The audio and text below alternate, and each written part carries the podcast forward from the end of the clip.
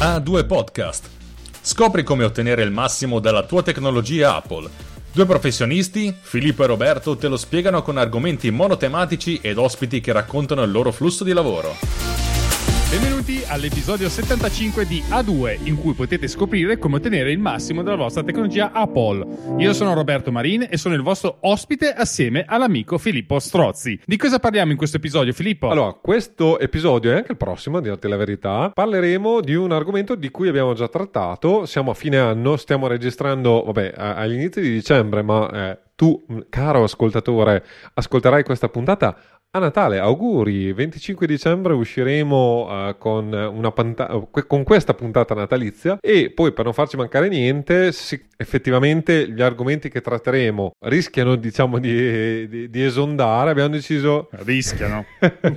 abbiamo deciso... Rischieranno sicuramente. Abbiamo deciso di eh, spezzare diciamo sia la registrazione eh, che eh, la puntata in due. Cavallo dell'anno sostanzialmente parleremo del tema dell'anno, ne abbiamo parlato credo all'inizio del 2023 quest'anno. Sì. Avevamo fatto un breve riepilogo di tutte le, le, vicende che ci hanno portato a ragionare in questo termine. Quest'anno, appunto, lo spezziamo di modo che sia anche più fruibile da un certo punto di vista. Quindi faremo eh, in questa puntata, eh, chiamiamo così, un recap di, di, cos'è il tema dell'anno, se non, se non hai mai ascoltato, e di come è andato alla fine a fronte del, de, delle promesse e delle, e delle speranze de, di inizio 2023, come è andata effettivamente il, 2000, il nostro 2023, e poi eh, la prossima puntata invece parleremo di cosa speriamo per il 2024 e poi se tutto va bene a fine 2024 faremo lo stesso gioco, più o meno. Diciamo che attualmente è una puntata, la, la, la, puntata 51, in cui appunto se vuoi puoi ascoltare il nostro 2022-2023, diciamo, è andata abbastanza bene, eh, credo che sia piaciuto, il format e tutto il resto, quindi a noi è piaciuto, nel senso che è stato anche uno strumento eh, utile per la, per la nostra crescita e i nostri ragionamenti nel corso dell'anno, per cui l'idea è quella di mantenere la tradizione o comunque iniziare una tradizione per poi vedere eh, eh da che parte andrà a finire e quindi fare le nostre cose. La prossima puntata puntata, la 76, invece uscirà l'8 di gennaio, quindi all'inizio dell'anno del 2024. Quindi, innanzitutto, auguri buon Natale se ci ascolti, perché appunto siamo proprio a Natale nell'uscita di questa puntata. Unica avvertenza di, tutta, di tutto questo discorso. Ovviamente sarà una puntata piena di esempi e abbastanza personale per il motivo che noi vi parliamo delle nostre cose, ma eh, perché non potremmo fare altrimenti. Il tema dell'anno è il nostro tema dell'anno, chiamiamolo in questi termini, ma ovviamente l'idea è di darvi un esempio, di darti un esempio per creare il tuo tema dell'anno o per ragionare sul tuo tema dell'anno e così via. Come tutte le cose, m- m- potrebbe sembrare un po' autoreferenziale o, o, detto a, a, a, all'Emiliano da sboroni, eh, però eh, l'idea, eh, vedi che l'idea sostanzialmente è quella di dimostrare eh, i, i, concetti parlando sia dei nostri successi ma anche come in tutte le vite degli insuccessi che sono presenti e che spesso e volentieri sono più importanti dei successi, ricordiamolo, perché se impari da un insuccesso o da un errore, sicuramente cresci molto di più di avere tutto, eh, tutto, dritto e spianato senza problemi. Impari meglio, come si dice, no? Nel senso che dai propri errori e da quello che ti capita nella vita, tendenzialmente c'è sempre qualcosa da imparare nel bene e nel male. Dunque, in, indicando circa che cos'è un eh, tema dell'anno per chi non avesse ascoltato, tutto nasce da un video che ovviamente io non ho visto o forse l'ho visto e non mi ricordo. sapevo, lo sapevo. Cioè, non so, giusto per, per, chi... Ho paura che sia ancora in coda. Giusto per chi eh, no, non può vedere le, le, note del nostro episodio, la scaletta, la mappa mentale. Non solo ho messo il video, ma ho messo anche il link al video, giusto perché appunto mi sembrava giusto qualcuno lo guardasse. lo guarderò, sicuramente. Comunque il eh, video in questione eh, è... Un proposito per il, buon, il nuovo anno, ovviamente. Certamente. E, e, anzi, non lo faccio adesso perché ho paura che mi si pianti tutta quanta la connessione, ah, okay. ma lo farò, fidati. Eh, comunque, questo f- simpatico video fatto per mano di CGP Grey e riguarda appunto il tema dell'anno. Immagino che il buon Filippo metterà un simpatico link nelle note dell'episodio, come troverete sempre i link tendenzialmente di quello che trattiamo è un po' difficile mettere le cose personali all'interno dei link, ma in qualche modo troveremo il modo di farvi vedere di cosa ci stiamo occupando. E la cosa importante è che questo tema dell'anno buttato lì così, non è eh, diciamo un imperativo di quello che si vuole fare all'inizio dell'anno, quello che si fa sempre tutte le volte, ovvero una bella lista con i buoni propositi e si prende la lista e si comincia a seguirla a capofitto. Invece il tema dell'anno in realtà è veramente un tema che deve seguire l'anno, quindi deve far risuonare l'anno eh, che state per iniziare ad affrontare in modo tale da avere una linea guida, una direzione in cui andare, magari probabilmente è più facile che non abbia una meta precisa, ma almeno c'è la direzione che vi guida nel corso di quest'anno. Io e Filippo abbiamo, ci siamo imposti, o perlomeno più che imposti, ci siamo eh, detti assieme a voi ascoltatori ve l'abbiamo ripetuto, quali potevano essere le nostre linee guida dell'anno e eh, appunto questa puntata è essenzialmente un recap di quello che ci siamo detti l'anno scorso, una valutazione di come è andato il nostro tema dell'anno, il nostro rispettivo tema dell'anno e chiaramente non possiamo che eh, raccontarvi anche qual è il futuro nostro tema dell'anno. Ovviamente non si può che partire da Filippo perché Filippo ha iniziato la scorsa puntata ed è giusto che inizi anche questa puntata iniziando dal suo recap. Allora, raccontaci un po' Filippo. Com'è andato quest'anno, il 2023? Faccio un piccolino passo indietro, nel senso che volevo fare una precisazione sì. appunto uh, sul concetto del tema dell'anno. L'idea di fondo di tutta la vicenda e che secondo me è molto azzeccata è quella di dire spesso all'inizio dell'anno cosa si fa? Voglio perdere 10 kg eh, o voglio perdere 5 kg o voglio andare in palestra tutti i giorni o due volte a settimana e così via progressivamente il, il, primo periodo lo si fa perché appunto se carichi e si dice eh, questo è il mio Come delle molle. esatto eh, questo è il proposito dell'anno poi per mille motivi la vita ci va in mezzo e mimo ma quello che era eh, il nostro proposito salta per aria progressivamente. E tra l'altro in questa maniera, saltando per aria, quindi invece di perdere 10 kg ne ho persi solo 5, vabbè, da un certo punto di vista posso essere soddisfatto, però eh, di fatto ave- non aver perso quei 10 kg che mi ero ripromesso all'inizio dell'anno di, di perdere può essere anche un, un, una causa di delusione, non so se mi spiego, cioè non ce l'ho fatta, sì, eh, certo. ho fallito e tutto questo discorso. L'idea del tema dell'anno invece è proprio questo, svincolarsi, cioè da un discorso di ho ho fatto bene o fatto male, mettiamola così anche perché poi è un qualcosa che deve, deve accrescerti sostanzialmente, ma invece avere appunto una bussola nel momento in cui faccio A o faccio B, cioè oggi non ho voglia di andare in palestra, ci vado o non ci vado. Il tema dell'anno è rimettermi in forma, cerco di andarci. La vita ti, ti si complica a mille oggi non sei andato in, in, palestra, non succede niente. Però nel momento in cui hai del tempo libero o vuoi leggere di più, invece di guardare un video su YouTube, mi metto, eh, apro l'iPad o apro il mio libro e mi metto a leggere. Nell'ultimo periodo, per esempio, tra le varie cose, spoiler alert, ma sia io che Roberto eh, l'anno scorso, ah, o meglio, all'inizio dell'anno ah, avevamo detto dobbiamo leggere di più, una delle cose che ho cercato eh, di sforzarmi e effettivamente in parte ci sono riuscito è quella di aumentare la, la quantità di ore eh, di lettura e di cose lette e così via. Anzi, a proposito, e, e, così lo ricordo anche a Roberto per il futuro, visto che ho guardato le, le, le, eh, la scaletta delle prossime puntate, diciamo, che abbiamo in programma, ti ricordo, ti ricordo che hai un libro da leggere, lo ricordo anche agli ascoltatori in questo caso, che è Pensaci ancora di Adam Grant, credo che sia Adam Grant, adesso dopo... Che ho già iniziato, ah, eh. bravo. Non so a che pagina bravo. sono, adesso te lo dico anche a che pagina sono. Bravo, bravo, eh, vedi? Per cui anche qui l'idea puoi leggere assieme a noi e, e e poi ne parleremo in una prossima, una futura puntata, quando Roberto ha finito di leggerlo. Io posso dire di aver già letto il nuovo libro di Adam Grant, che in parte mi è piaciuto, in parte no, ma questo poi eh, lo discuteremo, però questo è in inglese, quello che, che invece andiamo a leggere, penserci ancora, è invece un libro totalmente in italiano, ovviamente lo, lo si può trovare sia in libreria su Amazon e compagnia briscola, e sia, lo ricordiamo, perché ne parliamo abbastanza spesso, ma secondo me è una cosa importante da ricordare, MLOL è che è sostanzialmente una biblioteca online, almeno in Piemonte come in Emilia Romagna, è, è disponibile, diciamo, ma credo anche in Lombardia perché ne parlavo con un, con un amico collega che è lombardo, quindi ti permette eh, di eh, leggere i libri eh, gratuitamente prendendo i, i libri digitali così da non avere la carta in giro. Comunque si può anche andare in biblioteca normalmente. Ecco, ovviamente c'è da, da vedere se nella tua biblioteca hanno comprato quel libro. Sono a pagina 35. Oh. Credo che siano intorno a 300 pagine. Abbiamo... Sì, 315. Ho superato il 10%. ok, ottimo. Direi che la puntata sarà a metà anno a questo punto. Le mie previsioni. Ok, ok, va bene. No, adesso a parte gli scherzi, lo, lo, scopriremo, lo scopriremo tutti vivendo. Mettiamo. Lo scopriremo nelle prossime puntate. Esatto, esatto, esatto. Comunque, chiudendo tutta questa parentesi, diciamo, torniamo a noi e quindi allora adesso io direi, poi appunto, vediamo un po' come va, nel senso che eh, abbiamo buttato giù delle, delle, delle cose, diciamo, eh, ciascuno, e poi... Eh... la faccia. È una delle mappe mentali più lunghe che ho visto no, e non è ancora completa. Sono, sono, due, sono, due, puntate, però. Quindi abbiamo diviso appunto sì, 2023-2024 sì, sì. e sul 2023-2024 Roberto e Filippo. Quindi questa è la struttura di base che andremo. Io con Roberto interrompi quando vuoi, anche per fare gli approfondimenti, per, per fare ragionamenti.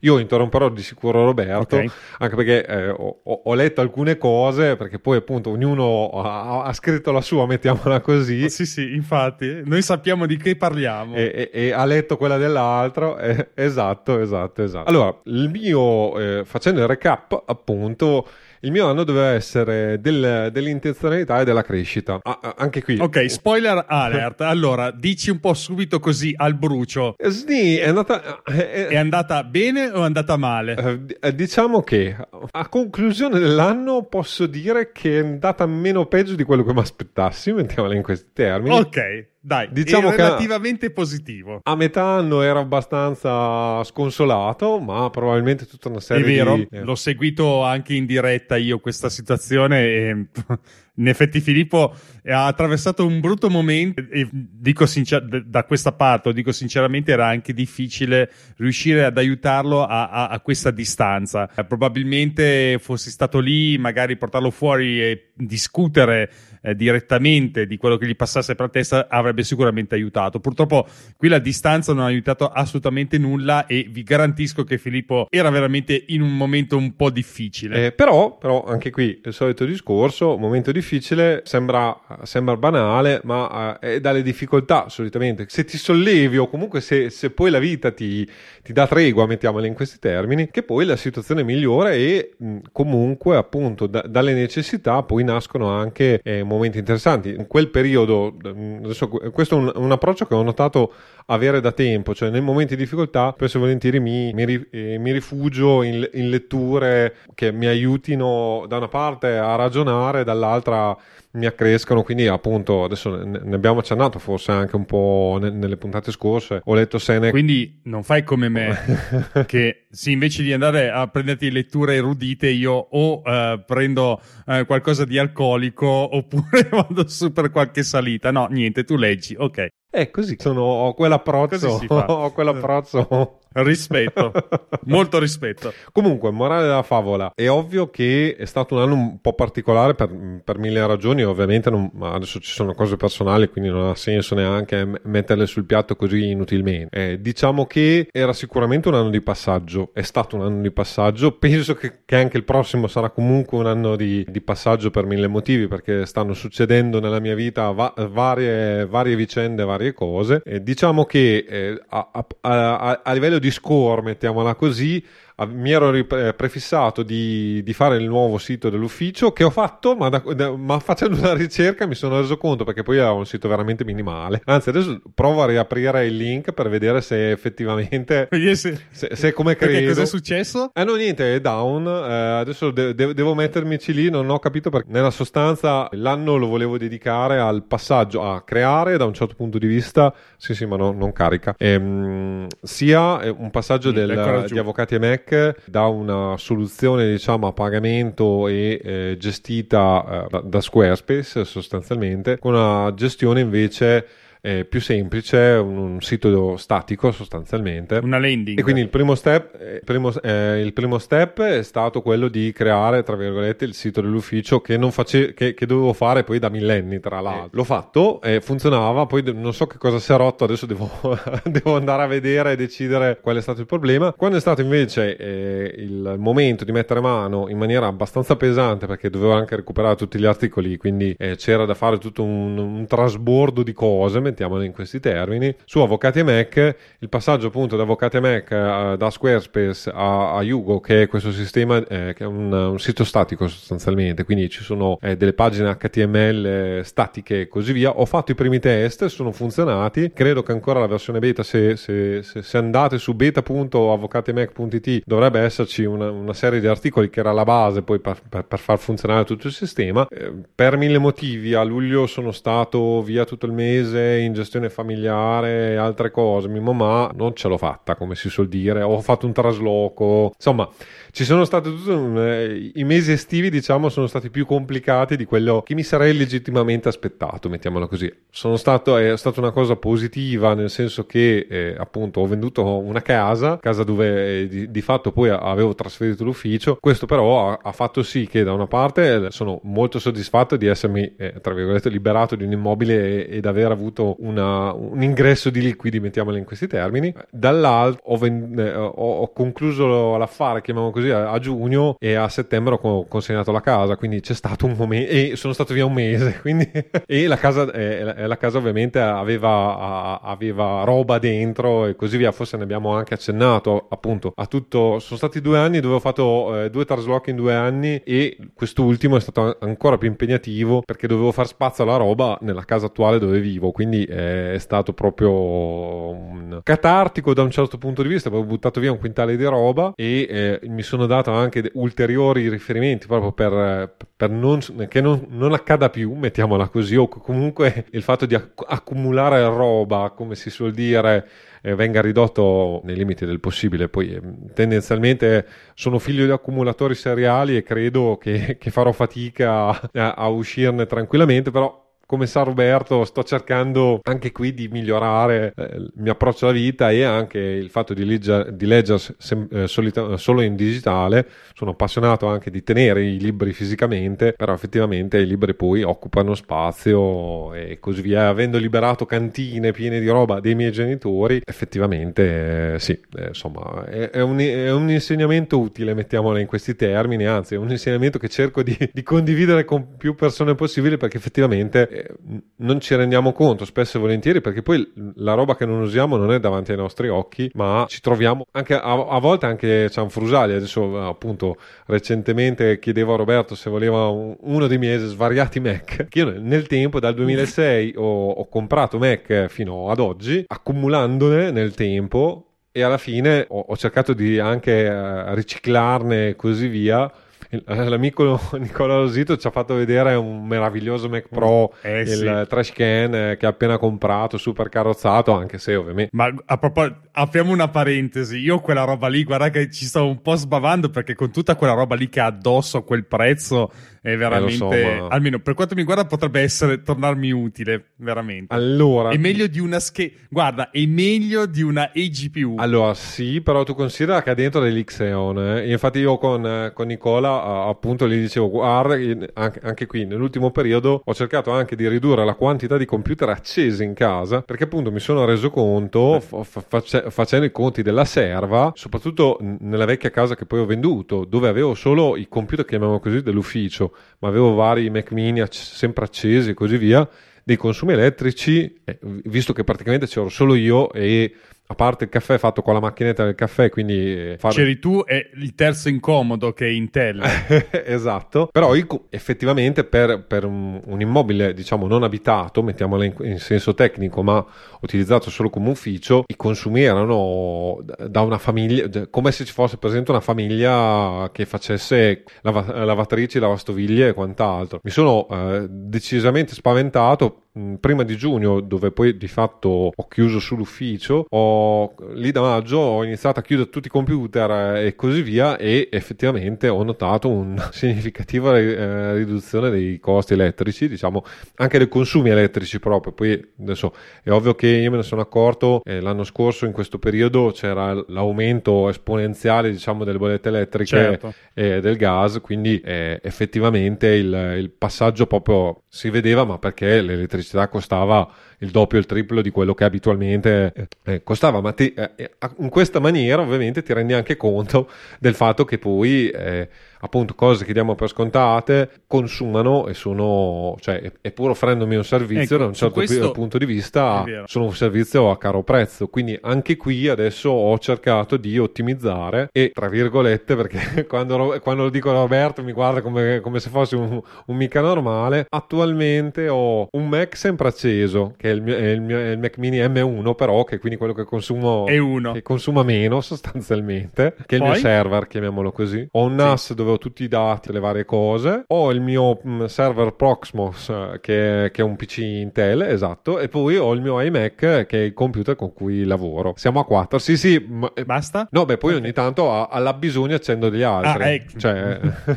Esattamente. Eh, perché ho un computer che, su cui gira il gestionale, che adesso tengo spento, tranne quando devo fare la fatturazione e altre cose. Ho un computer che mi serve per fare un'altra cosa. Ho tutta una serie di... Ho, ho comunque il portatile che ogni tanto utilizzo, quindi quelli poi ogni tanto vengono, vengono, vengono fuori. Però, sì, appunto, ho ridotto, dal mio punto di vista, ho ridotto al minimo, ecco, mettiamola in questi termini. Ecco, volevo raccontare soltanto questo, perché ne stavo parlando proprio oggi con mia moglie riguardo a, un, a una considerazione eh, di questo tipo che in effetti in realtà stiamo vivendo veramente di lusso, nel senso che possiamo permetterci, come Filippo, tenersi quattro computer. Io e Mara, anche se ci lavoriamo, comunque abbiamo due computer, ci sono gli iPad dei ragazzi, il mio, i, i cellulari, vi discorrendo, tutto fa un bel, eh, diciamo, un bel consumo dal punto di vista della vita in generale. Tornando indietro, vi svelo questa mia piccola parte di vita privata. Eh, quando ero piccolo, fino a circa 10-11 anni, poi quando ho cambiato casa, nella vecchia casa in cui abitavo, nella stanza da letto in cui dormivo, non c'era il riscaldamento, ma proprio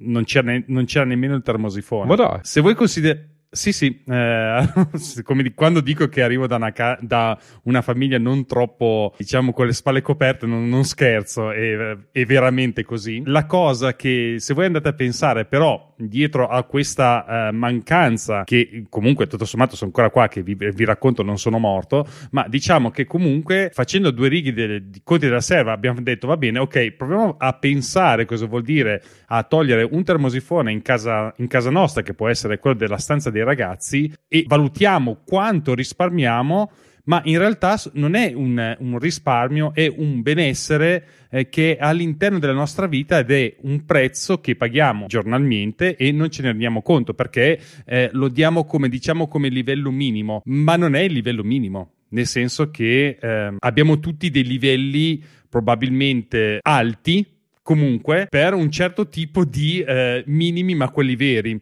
e in questo senso vuol dire quindi molte cose che diamo per scontato come può essere come ha detto Filippo avere quattro computer accesi il suo ragionamento è corretto nel senso affinché non, non è arrivata questa eh, diciamo problematica del consumo che quindi ti ha fatto guardare questa cosa qua eh, fino all'epoca eh, non era per te un problema mantenere questo stato di cose No? No, no, anzi, eh, cioè, n- non ci pensavo neanche proprio. E quindi il ragionamento è, è, molto corretto. Esatto, quindi l'idea è anche questo, nel senso questo piccolo messaggio che è passato eh, sotto banco, ma secondo me bisogna un po' sottolineare, è che tante volte il nostro livello di consumo e di agiatezza anche se ci sono, anche se come, da, come, essendo umani continuiamo a guardare l'erba del vicino che è sempre più verde, sempre più alta e renderizzata meglio, però se siamo un po' obiettivi veramente, cominciamo a guardare dentro di noi, eh, nel mia, nella mia fattispecie posso dire, ok ragazzi, io sono passato da una situazione in cui dormivo essenzialmente senza il termosifone in camera,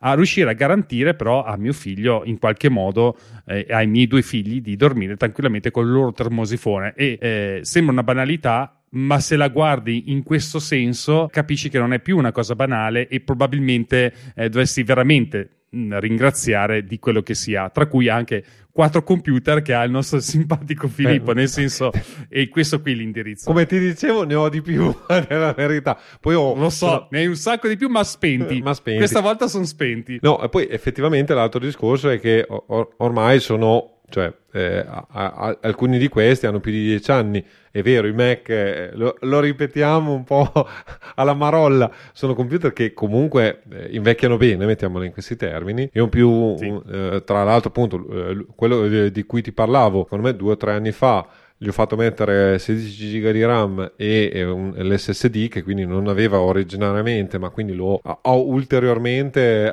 aggiornato con 200-300 euro se, se fatto. È un, un iMac del 2011-2012 che comunque a, alla fine adesso infatti stavo ragionando per esempio montandoci sopra un sistema operativo Linux probabilmente un computer che oggi può eh, tranquillamente essere utilizzato eh, come un computer di tutti i giorni e eh, discreto perché comunque è un dual o quad core Intel e alla fine tra RAM e tutto il resto ha uno schermo comunque da 21,5 cioè è una cosa fattibile. Poi è il solito discorso, questi computer comunque consumano sicuramente molto di più comp- eh, dei computer moderni, tant'è vero che appunto quando ho fatto tutti i miei cambiamenti diciamo nel, nell'assetto, quindi quando ho smobilitato l'ufficio e ho deciso di eh, prevalentemente lavorare da casa perché poi ho un appoggio esterno diciamo per, per ricevere i clienti, ho deciso con un po' di rimpianto nel cuore, nel senso che il Mac mini era il, è tuttora il, il, mio miglior computer, tra virgolette, cioè il più, più moderno moderno, l'M1, però eh, l'ho trasformato, chiamiamolo così, nel mio server, cioè quindi mi ci collego da remoto e lo utilizzo tra l'altro anche dall'iPad, quindi diventa molto comodo, quindi i depositi telematici, tutta una serie di cose che richiedono una configurazione specifica sono sul Mac mini, il Mac mini ovviamente è cosiddetto endless, cioè se, col, non ha un monitor, non ha una tastiera, non ha un mouse collegato, mi ci collego solo da remoto. E a parte qualche piccolo problema perché il Mac mini, come si, si lamentava Davide, sostanzialmente è molto ehm, eh, gli ultimi macOS sostanzialmente soprattutto sugli M1 sono molto attenti al risparmio energetico chiamiamolo in questi termini quindi ha comunque dei cicli di sonno chiamiamolo in, questo, eh, in, questa maniera. Per cui eh, spesso e volentieri mi trovo che non è sempre operativo e, e quindi lo devo risvegliare il, adesso eh, facciamo una piccola parentesi è, è una cosa che probabilmente interessa non tantissimi cioè chi fa questo questa modalità di gestione, ma il cosiddetto wake on LAN, cioè un comando che viene lanciato nel, all'interno della rete, ovviamente diretto a uno specifico computer, a, nel, nel, caso specifico un, al MAC address della, della scheda di rete di, di, quel computer e se in modalità eh, sonno, sleep, il computer si sveglia e quindi dopo ti ci puoi collegare, puoi gestirlo e non devi andare a, a, a, muoverti eh, sostanzialmente fisicamente nei confronti del computer. L'unica cosa che non sapevo, che invece ero convintissimo che i Mac facessero, invece non è così, lo, solo, lo facevano solo i server della, dell'Apple, ma parliamo di tempo addietro, non si accendono da soli, cioè se tu hai spento il Mac devi fisicamente schiacciare il tasto di accensione o è, è, è, è il ragionamento che ho fatto adesso, quindi l'avendo con dei dubitativi, se è una presa smart o comunque telecomandata, chiamiamola così, e gli imposti di eh, accendersi al calo di tensione sostanzialmente, una volta che l'hai spento e la, stacchi, la, stacchi la, la corrente diciamo alla, alla, presa elettrica di alimentazione del Mac, quando ridai corrente alla, alla presa teoricamente il Mac si, eh, si, dovrebbe riattivare e accendere, quindi fare tutto il boot. Però poi hai un altro problema, nel mm. mio caso specifico, perché i miei Mac sono tutti con l'hard disk cifrato e quindi devi inserire la password e a quel punto lì sei comunque fuori. quindi, infa- um, sì, esattamente. Il problema grosso è quello, ovviamente io avendo i dati del, di lavoro su, sul Mac che mi fa appunto da server, tra le altre cose, purtroppo non, non, non c'è modo, tant'è vero che quando mi tocca fare il riavvio, chiamiamolo così, manuale, non quello che faccio apposta, che mi evita di, di inserire la password, eh, devo proprio andare lì fisicamente, attaccarci una tastiera e alla, alla cieca digitare la password del, del, computer per sbloccarlo. Vabbè, ah, oh, eh, eh, non c'è molto altro da fare. Così, la vita difficile dei sistemisti è questa.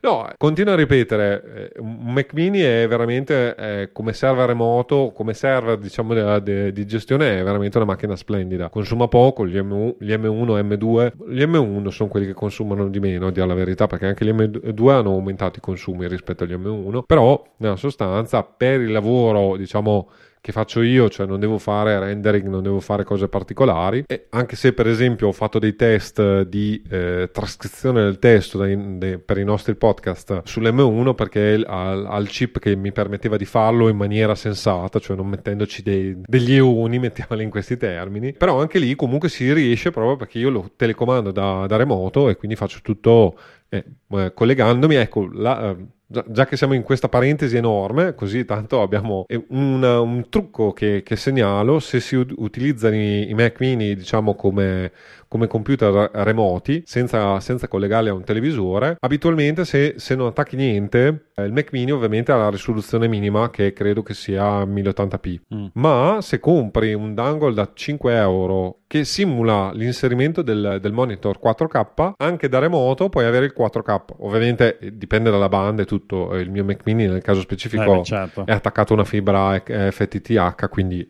ha, ha la potenza per, per, colle- cioè per passare la banda bene mettiamolo in questi termini. Infatti, uno dei motivi per cui ho, ho deciso anche di fare tutto questo sistema è perché è collegato alla dorsale della, della fibra effettivamente eh, mi permette in qualunque eh, diciamo è, è, l'unico collo di bottiglia è la connessione verso il Mac mini non è la connessione del Mac mini. E quindi è molto comodo perché abitualmente se non sono posti dove praticamente non tira, non, non tira il segnale posso, posso, collegarmi posso gestire il Mac mini totalmente a, a, eh, come se fosse uno schermo virtuale quindi un computer remoto direttamente. Nella peggiore delle ipotesi come diceva Roberto c'è sempre la possibilità ma è un po' più uh, diciamo ad alto livello di collegarsi via SSH e quindi a terminale sostanzialmente. Lì ovviamente hai dei vincoli maggiori, anche se dal mio punto di vista non mi cambia la vita perché appunto lavoro abitualmente a terminale, quindi non è che... Ma ho, ho, ho, ho decisamente esagerato come al mio solito nelle parentesi. Quindi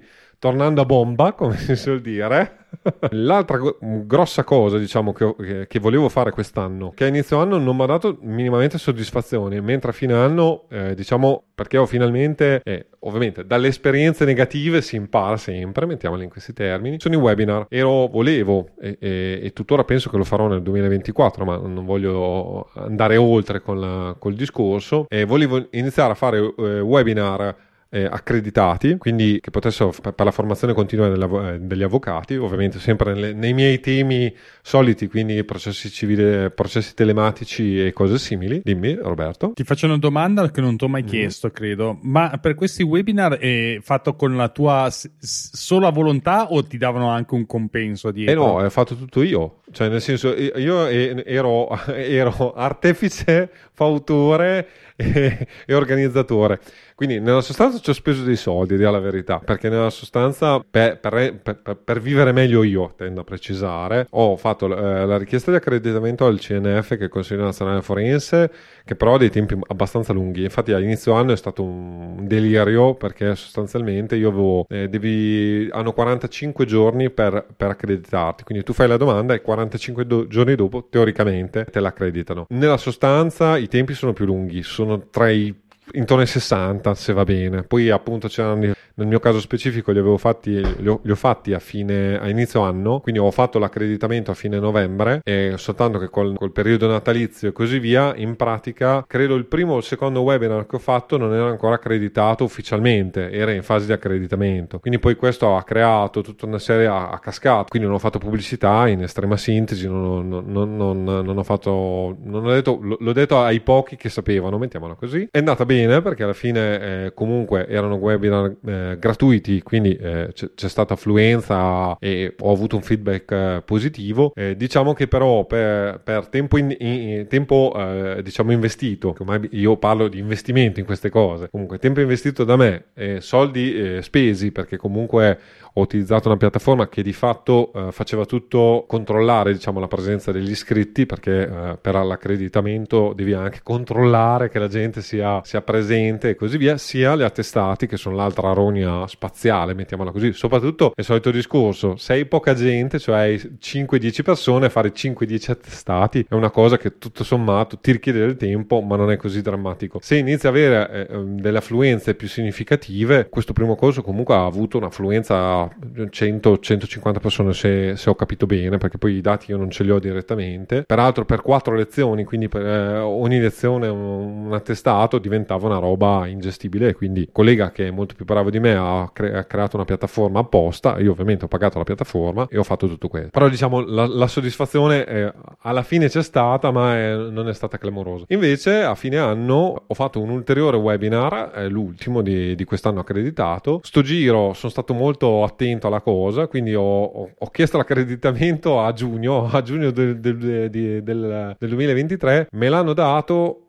credo a settembre-ottobre, quindi comunque cioè, però i webinar erano a metà tempi tecnici. il webinar era a metà novembre, eh, il 10 novembre è stato, era più compatto, nel senso che anche lì avevo fatto quattro lezioni da due ore, perché effettivamente ritenevo che fare 3-4 ore in un pomeriggio via webinar dove solo io parlavo, tra l'altro, eh, era da, da, da, da, distruzione alle persone. Il problema è che, eh, diciamo, i costi mi sono lievitati, alla fine comunque era un impegno grosso lo stesso stesso e quindi alla fine invece ho fatto questo ultimo webinar di tre ore dove alla fine ho fatto in un colpo solo tre ore e, e più crediti formativi diciamo. E credo che eh, solo, eh, nel caso lo linker, linkerò tutto nel, ovviamente a chi fosse interessato eh, ma credo eh, che sia venuto meglio diciamo nel, in, in, tutto il, sistema. Ne ho potuto fare relativamente alla pubblicità che poi pubblicità è eh, l'ho, l'ho, eh, l'ho, anticipato sul mio sito internet e, e sui social network. Non ho fatto nulla di di, di, clamoroso. Ho comunque avuto un feedback positivo. Eravamo anche a fine anno, quindi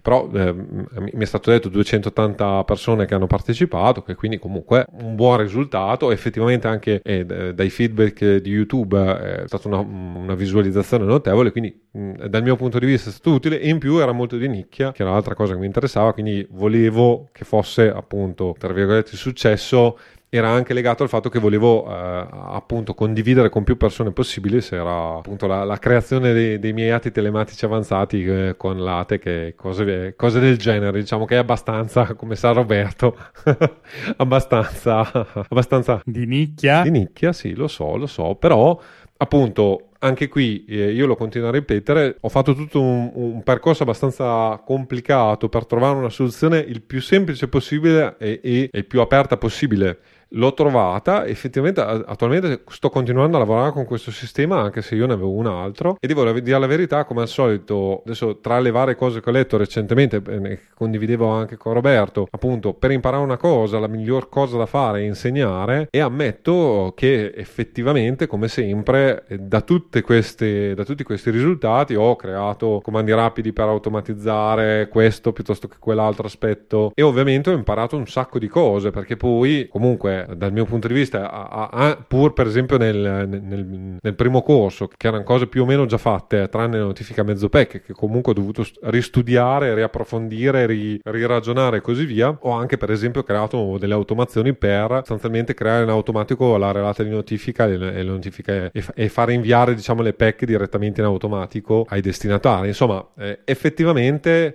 Facendo questo ho anche ottimizzato tutta una serie di cose che prima non, non, non avevo fatto e quindi a prescindere dalla conoscenza che ho, che, che ho ottenuto, eh, diciamo approfondendo gli argomenti ovviamente, ho anche ottenuto come piace a me perché poi ovviamente tutto quello che faccio abitualmente ha pallino, cioè, non il pallino dell'automazione ma comunque rendermi la vita più semplice per il futuro e quindi tutti questi sistemi che mi fanno guadagnare un secondo qua, un secondo là, un secondo su, un secondo giù però poi complessivamente mi rendo la vita molto più semplice eh, lo ripeterò tantissime volte, anche, anche, lì volevo chiudere la newsletter del, che, che mando mensilmente sostanzialmente eh, a chi è iscritto alla mia newsletter perché era era oggettivamente di, dispendioso da fare, a fin, peraltro a fine mese, peraltro dovendo fare tutta una serie di, di, attività e così via. Ho creato un sistema per cui in automatico io salvo, nel corso del mese salvo i link che voglio condividere, li, li tradu- fa, eh, faccio tradurre in automatico a comandi rapidi e quindi a Apple. Quindi io ho già tutta la pappina pronto, diciamo, per la base della newsletter, poi devo scrivere sostanzialmente un articolo o comunque un, un piccolo pensiero, diciamo, di, di quel mese lì, ma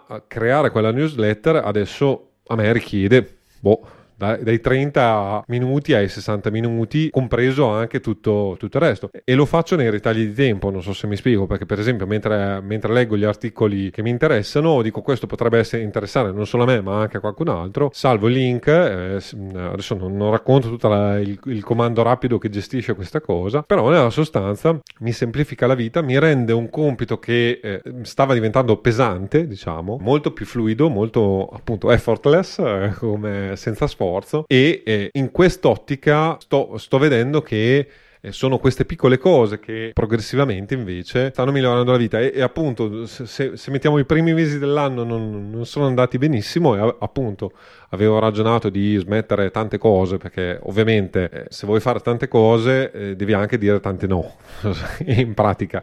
O comunque per fare una cosa devi dire almeno no a 3-4 altre cose. E stavo ragionando di forbiciare tante cose o, o, o comunque fatto dei tagli eh, non, non, nego l'evidenza ma appunto sono riuscito comunque in questa maniera e con, con questi chiamiamoli così stratagemmi a ottimizzare e effettivamente devo dire la verità a fine anno per esempio esempio, mentre i primi tre mesi dell'anno, alla, quando ho finito i webinar, ho detto cavoli, ho investito tantissime ore nella, nella preparazione, mi è costato comunque un po' di soldi, non una follia, eh, tendo a precisare, però comunque eh, se devo ragionare tra tempo speso e, e soldi spesi, ero sicuramente in decisa perdita, mettiamola così. Eh a livello pratico, a fine anno posso dire che invece da quell'esperienza ho migliorato no- notevolmente. Ho, per esempio, ho già fatto domanda per l'accreditamento di un nuovo ciclo di, di corsi che devo aver programmato lì a marzo. In più, teoricamente, qui ho già t- buona parte del materiale pronto, quindi sarà molto più semplice fare tutta una serie di cose proprio perché ho iniziato a prendere le misure su, su questa attività che comunque è un'attività, e lo vedremo poi prossima puntata, che ho scoperto piacermi e che voglio curare e voglio, se possibile, far crescere in un un futuro, quindi è sicuramente, sicuramente molto meglio. Appunto, anche stupidamente la questione della vendita della casa, che è stata decisamente una cosa inaspettata, mettiamola così, eh, perché mh, mm,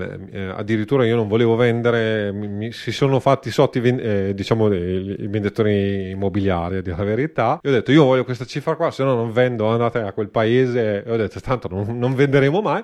Ho venduto la cifra che volevo, mm, quindi alla fine mm, ho portato a casa i miei soldini, sono contento alla fine di aver venduto, ho tutta una serie di spese in meno, oltretutto che è un altro, che è bello fare, è bello avere immobili, ma gli immobili costano, mettiamola in questi termini. oh, se costano. Effettivamente anche lì eh, rotture di scatole in meno, perché comunque c'è da...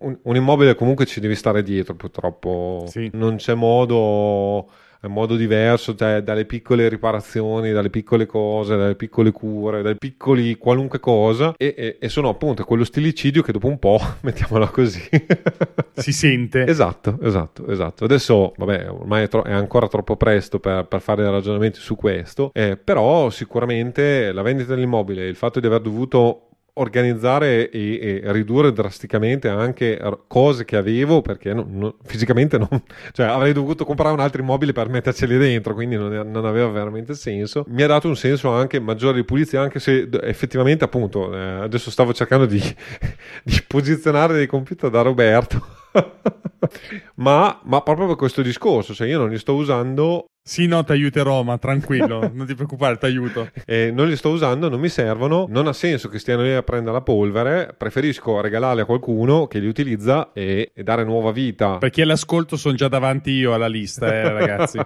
sì, no, non chiedete vogliamo dei Mac, anche perché poi sono vecchi, devo, no, no, devo, devo dire la verità. Ci sono io davanti, non vi preoccupate, ci penso io, è roba mia. E quindi eh, è stato, eh, in ultima analisi, è stato un, un, anno su e giù, mettiamola così, eh, però sicuramente interessante. Alla fine, comunque, mi ero dato. Eh, vo- volevo essere più intenzionale, sono sicuramente stato più inten- intenzionale. E volevo uh, crescere e col senno di poi, tra virgolette, eh, posso dire di essere cresciuto in alcuni ambiti e quindi sono soddisfatto di, de, dei risultati. Poi è ovvio che eh, appunto ci sono. Eh, ci sono tantissime cose. Adesso ho anche fatto, ho, ho messo insieme una eh, cosiddetta spending review e quindi ho appunto tagliato dove secondo me abituati al tanto si faceva presto, adesso ho cercato di anche essere più essenziale, mettiamolo in questi termini, e di togliere il superfluo o quello che poi è inutile. Ehm, l'ultima stupidata era da tempo che volevo, che volevo trovare una soluzione per, per, per, fare appunto questi webinar che faccio eh, eh, con, con, gli strumenti che attualmente ho e eh, in pratica ho trovato il modo di utilizzare l'iPad come eh, teleprompter, chiamiamolo così, cioè come gobbo, però proprio per eh, aiutarmi e attualmente io sto parlando con Roberto sul, eh, guardando l'iPad sul, sullo schermo grosso diciamo del Mac dell'iMac 25, 27 pollici 5K eh, ci sono tutte le varie stru- strumentazioni diciamo per, per, registrare il podcast e per fare la diretta e così via. Però in questa maniera effettivamente eh, ci guardiamo in faccia pur, pur, a 315 km di distanza perché sappi che, che ho, ho, iniziato a guardare quanto ci vuole per venire a trovarti da Reggio Emilia però ce, ce ne vuole devo dirti la verità ci vuole un, pe- è un bel pezzo di strada ragazzi miei sono tre orette buone di strada tre, o- tre ore un qualcosa eh se ti va bene sì. perché se, puoi, mettere anche tranquillamente 4 no 4 4 va di Valle d'Aosta mm. adesso non me ne volere eh, tu sei più vicino eh ma hai visto che per arrivare da me non è arrivare a Torino ah no eh? no sono d'accordo che che è lunga la, la, la sui monti con Annette effettivamente è, eh, impegnativo sì. e i criceti che vanno avanti e indietro a portare la linea. Tra l'altro piccola notizia nel, nel capoluogo dove abito finalmente stanno facendo gli scavi stanno mettendo giù la fibra. Ovviamente a casa mia non arriverà mai perché eh, abito lontano però nel capoluogo stanno mettendo la fibra quindi siamo tutti molto lieti. Chissà esatto. che magari abbia Prima dei benefici anch'io un povero Cristo. Io, io te l'ho detto devi, eh, purtroppo Starlink è la tua soluzione attuale però so che è impegnativo anche se sì, un'altra cosa che fa un po' anche in, in, arrabbiare che veramente ho la fibra l'ultimo tombino della fibra ma questo da anni ce l'ho a circa 700 metri da casa 700 metri da casa. Che dove abito io è veramente poco vuol dire che ce l'ho dietro a quattro curve però appunto è il solito Però, discorso devi fare 700 metri di cavo in fibra. Ma li pago io gli faccio una tesata Qua, con la fibra quando, quando ti dicono cosa io. costa eh, secondo me il buon Roberto ma me lo faccio io. scavi lì io salgo le... su metto sul fi... no vabbè lo porto su sulla tesata faccio prima. Secondo me c'è viaria. secondo me ci sono dei problemi lo stesso ma comunque eh, se no dopo andiamo oltre come al solito e io devo finire. Sì, ok. L- l'altra cosa che quindi è, è successo tutto questo, questo bailam, mettiamola in questi termini, quindi eh, tra, maggio, tra maggio e settembre effettivamente c'è stato un po' di tutto e di più e proprio in quel periodo lì ne, abbiamo, ne ho già accennato sostanzialmente nella puntata di Fer- Ferragostana, chiamiamola in questi termini, che adesso non mi ricordo più qual è, eh, però ho anche comprato uno standing desk. Lo standing desk è effettivamente diventato una cosa interessante nel senso che ne ho parlato appunto, se ti interessa, nella mia ultimissima newsletter. Ho creato sostanzialmente un, un tavolo da 120 x 60, che è piccolo, eh, è veramente piccolo, però l'ho voluto così proprio perché lo standing desk, quindi lo standing desk, per chi non lo sapesse, è un um, tavolo che si può alzare in altezza e quindi io, per esempio, adesso sto registrando in piedi, sto parlando al microfono in piedi e spesso e volentieri durante la giornata scrivo anche in piedi, cioè nel senso ovviamente eh, adattando la, la, l'altezza del tavolo e del monitor eh, del 25 il 5K perché dico 25 pollici ma non è, non è un 25 pollici ma è un 27 e fai una crasi. Esatto. Il polliciaggio e la esatto, risoluzione esatto, esatto. e quindi cosa ho fatto? Eh, già avevo eh, un, questo iMac 5K 27 pollici montato su un braccio meccanico per il mio eh, che era montato sul tavolo del mio ufficio l'ho montato sullo standing desk quindi eh, sostanzialmente il, il monitor si muove con lo standing desk e posso alzare e abbassare il monitor in base ovviamente a se sono seduto o se sono in piedi. Sullo standing desk ho attaccato tutto quello che potevo attaccare e quindi ho la webcam montata su un braccio, il, il microfono del podcast anche lì col braccio e la ragno e tutto. E quindi nella sostanza io su questo tavolino che posso spostare tra l'altro in giro per casa perché ha le rotelle e quindi è un tavolo mobile perché, eh, aperta e chiusa parentesi, uno dei, dei, problemi maggiori che avevo è che il mio piccolo studiolo di casa, eh, eh che adoro, eh, però ha un difetto, non ha l'aria condizionata, quindi d'estate eh, in pianura padana è abbastanza impegnativo. Ecco. Esatto, esatto. Mentre adesso per esempio... Soprattutto se hai computer Intel che aiuta ad aumentare la temperatura. Esatto, esatto, esatto. Beh, ma, ma que- allora devo dirti la verità, questo iMac Scalda, sì, perché adesso è a 66 gradi, ma non scalda come il MacBook Pro. Ma questo è un altro discorso ancora, che non, non, andre- aspetta, non ritogliamo, aspetta, mettiamolo Adesso mi posso vantare, vediamo se mi posso vantare. Ah, vabbè, avrai, avrai il Mac mini e il, il MacBook Air a 37-38 gradi. Eh. guardo, è da una vita che non li guardo più. In questo momento la temperatura più alta è 38 gradi. Eh, appunto. E, e, ed è fanless, oltretutto, cioè senza vento. Sì, sì, sì. Poi vabbè, a casa tua comunque la, la sui monti con Annette c'è anche fresco, però... eh, no, beh, dentro no. Eh, però... Sono in maglietta ah, io, ah, io eh, eh, tra l'altro, chiudendo la porta per cercare di, del mio studiolo per cercare di evitare di, di, la confusione, di fare confusione, perché è di là certo. è la, la, famiglia che, che, fa i fatti suoi e probabilmente è il figlio che dorme. E, uh, qua io sto morendo uh, perché io sono in maglietta a maniche corte, mettiamola così. Comunque, capisco bene, anch'io sto nella stessa situazione. Questo tavolo effettivamente mi ha cambiato la vita, è una parola grossa, eh, però per tante piccole cose ho montato direttamente sul tavolo il uh, gruppo di continuità, quindi il tavolo addirittura come pre- eh, il terfi- eh, elettrico, diciamo, l'alzata e l'abbassata. Il tavolo si- eh, anche mentre lo muovo posso, po- posso ovviamente alzarlo e abbassarlo e non solo, posso, vabbè non lo faccio, però posso lavorare al computer perché la batteria tampone secondo me dura 20 25-30 minuti, non, non, di più, ma nella sostanza posso non spegnere il computer, posso spostarlo dove voglio io, ovviamente nei limiti di spazio della casa, e lavorare, eh, spesso e volentieri, non so, quest'estate lavoravo in sala con l'aria condizionata o addirittura eh, nell'unica camera diciamo con, con, con, direttamente l'aria condizionata all'interno. Ed è veramente molto comodo. E il discorso di poter lavorare liberi chiamiamolo così perché è molto diverso. Lavorare una scrivania e lavorare in piedi. Quello mm, posso ormai sono sei mesi che, che, che, ho questo, che, ho questo, tavolo e devo dire la verità ma anche non so se si sente o si, si percepisce ma anche registrare un podcast eh, io adesso sto gesticolando, sono in piedi, eh, ho massima libertà e effettivamente mi, mi dà un, un, un, modo di interagire notevole per esempio fare un webinar di tre ore seduto a un certo punto hai il sedere che praticamente non, non, lo senti più. Invece in piedi è impegnativo eh, ovviamente perché parlare per tre ore è, è, innegabile che sia impegnativo ma il podcast mi aiuta. E però, però devo dire la verità ho, ho notato notevoli miglioramenti su, su, vari fronti mettiamola così.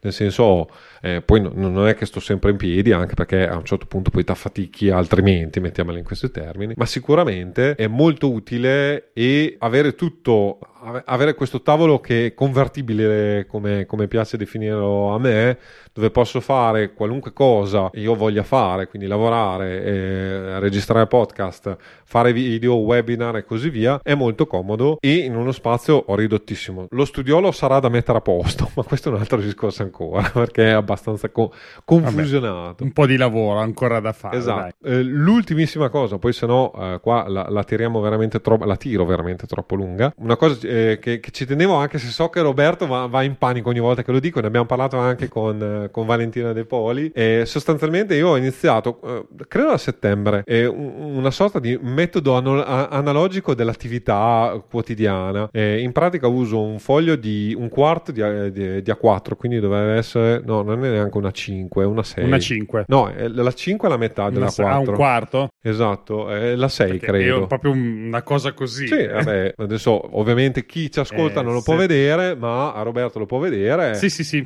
è la dimensione che mi aspettavo, sì. È un fogliettino molto semplice. È una 6. Esatto, ogni o alla sera o al, al, mattino appena inizio faccio la lista della spesa delle cose che devo fare quella giornata vabbè Valentina dice che sono molto precisino e molto, molto puntuale nello scrivere ma comunque col mio checkbox quindi con il mio quadratino che posso spuntare e poi l'attività che posso ovviamente cancellare. È molto comoda, o meglio, nel senso molto operativa, mettiamola in questi termini, nel senso che bene o male sotto gli occhi sulla scrivania, poi vabbè, io addirittura avendo la tastiera pezzata a metà, mettiamola così, io la, la metto in mezzo alla tastiera, mettiamola in questi termini, quindi proprio eh, quando abbasso gli occhi vedo il fogliettino, vedo le cose che devo fare, molto utile e devo dirti la verità adesso probabilmente nella prossima puntata faremo, eh, fa- faremo, un cenno e spero anche un approfondimento sul, multi, eh, sul multiscale planning di Cal Newport che eh, diciamo eh, di cui questo fogliettino è, un, un, è, una parte mettiamola in questi termini però eh, il connubio diciamo analogico eh, digitale lo trovo molto comodo nel senso che appunto il fogliettino una volta che è finita la giornata io lo prendo quello che ho fatto fatto quello che non ho fatto lo, lo riporto sul fogliettino successivo del giorno dopo e eh, vado avanti così e brucio il fogliettino. Dimmi Roberto. E ovviamente la domanda che ti continuo a fare e continuerò a fare, ma questa volta ti obbligo a dare la risposta in diretta, è ma perché non usi sto cacchio di iPad con la sua pencil? Allora, devo dirti la verità, l'ho fatto, cioè eh, questa roba qua non è, cioè, non è la novità dal mio punto di vista, lo facevo già tempo addietro e cosa facevo? Ho fatto varie cose, ma comunque io sono un appassionato di GoodNote, anche se la versione 6 mi lascia un po' perplesso, ma questo è un discorso per un'altra puntata, mettiamola in questi termini. E addirittura il vantaggio di GoodNote era che oltre a scrivere a mano comunque, eh, chiamiamolo così, comunque un fogliettino, a, a, prescindere che l'iPad Pro non è un fogliettino, mettiamolo in questi termini, e già questo okay. è, è, diverso, cioè in più devo usare l'iPad e, e mh, è scomodo, cioè nel senso il fogliettino ce l'ho sotto, comodo, è è anche poco ingombrante, non so se mi spiego. Con GoodNote addirittura io potevo, le, le cose che non, non, avevo fatto, le potevo semplicemente copia e incollare nel, nel, giorno successivo, ok? Il problema è che alla fine era comunque tedioso, non ce l'hai se, sempre sotto gli occhi, non, eh, so che sembra una banalità, però eh, il discorso è che spesso e volentieri, allora, abitualmente se lavoro al computer non, non uso l'iPad a meno che non, debba leggere, non so se mi spiego, cioè, se, ma anche se devo leggere, cioè se sto già lavorando sul, sull'iMac, che peraltro eh, avendo 27 pollici comunque mi permette di leggere qualsiasi cosa comodamente. Tu considera che questa iMac sostanzialmente a livello di monitor è fo- più di due foglie a 4, quindi comunque non ho problemi da una parte avere dove scrivo e dall'altra avere i documenti che devo esaminare e così via o devo leggere, sottolineare e così via. E alla fine eh, diventa più comodo, cioè se tu stai lavorando da una parte e lavorare un pezzo a un pezzo diventa... È ovvio che, non so, mi metto a leggere un libro, prendo il mio iPad, mi metto sulla poltrona, mi metto dove voglio e prendo l'iPad e, e, leggo il libro, non so se mi spiego, cose che leggere un libro sul, sul Mac ammetto che non, non abbia molto senso, ma abitualmente non devo leggere 100 pagine di roba, devo leggere 3-4 pagine esaminare un documento, trovare quel riferimento, fare, guarda, leggere una norma e così via. Quindi alla fine per il lavoro normale vado direttamente tutto sul computer. E quindi poi ho l'iPad che, a parte che su questo tavolo oggettivamente fa fatica, cioè o lo monto come è montato adesso, cioè io, io sto guardando l'iPad, adesso ovviamente eh, eh, i telescoltatori non, non, non, non, ci vedono, ma Roberto mi vede Vabbè.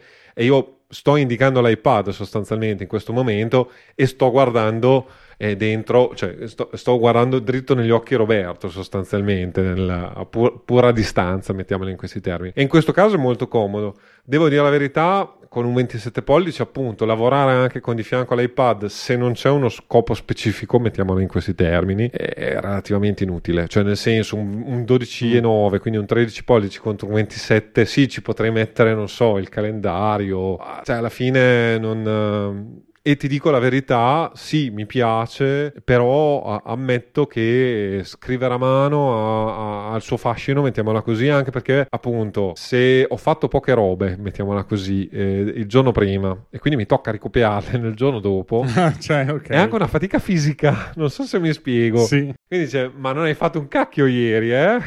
Sono Ti stai avvicinando piano piano al bullet journal, vediamo se entro il 2024 ti vedo lì col, col tuo libro libricino che ti fa il planning, quello che diceva. No, no, vabbè, allora, eh, ovviamente sti foglietti sono carta sì. riciclata bestiale, tagliata a mano. Guarda, io la metto la mano, non penso di mettere la mano sul fuoco, ma non penso di andare tanto lontano eh, pensando al metodo eh, che mi avevi accennato prima, quello multi Multiplan, eh, multi-scale plan, scusami. E fidati che sicuramente sarà qualcosa di molto vicino al bullet journal. Simile, sì. Eh, eh, adesso non, non, andiamo avanti, anche perché devi parlare tu adesso, quindi...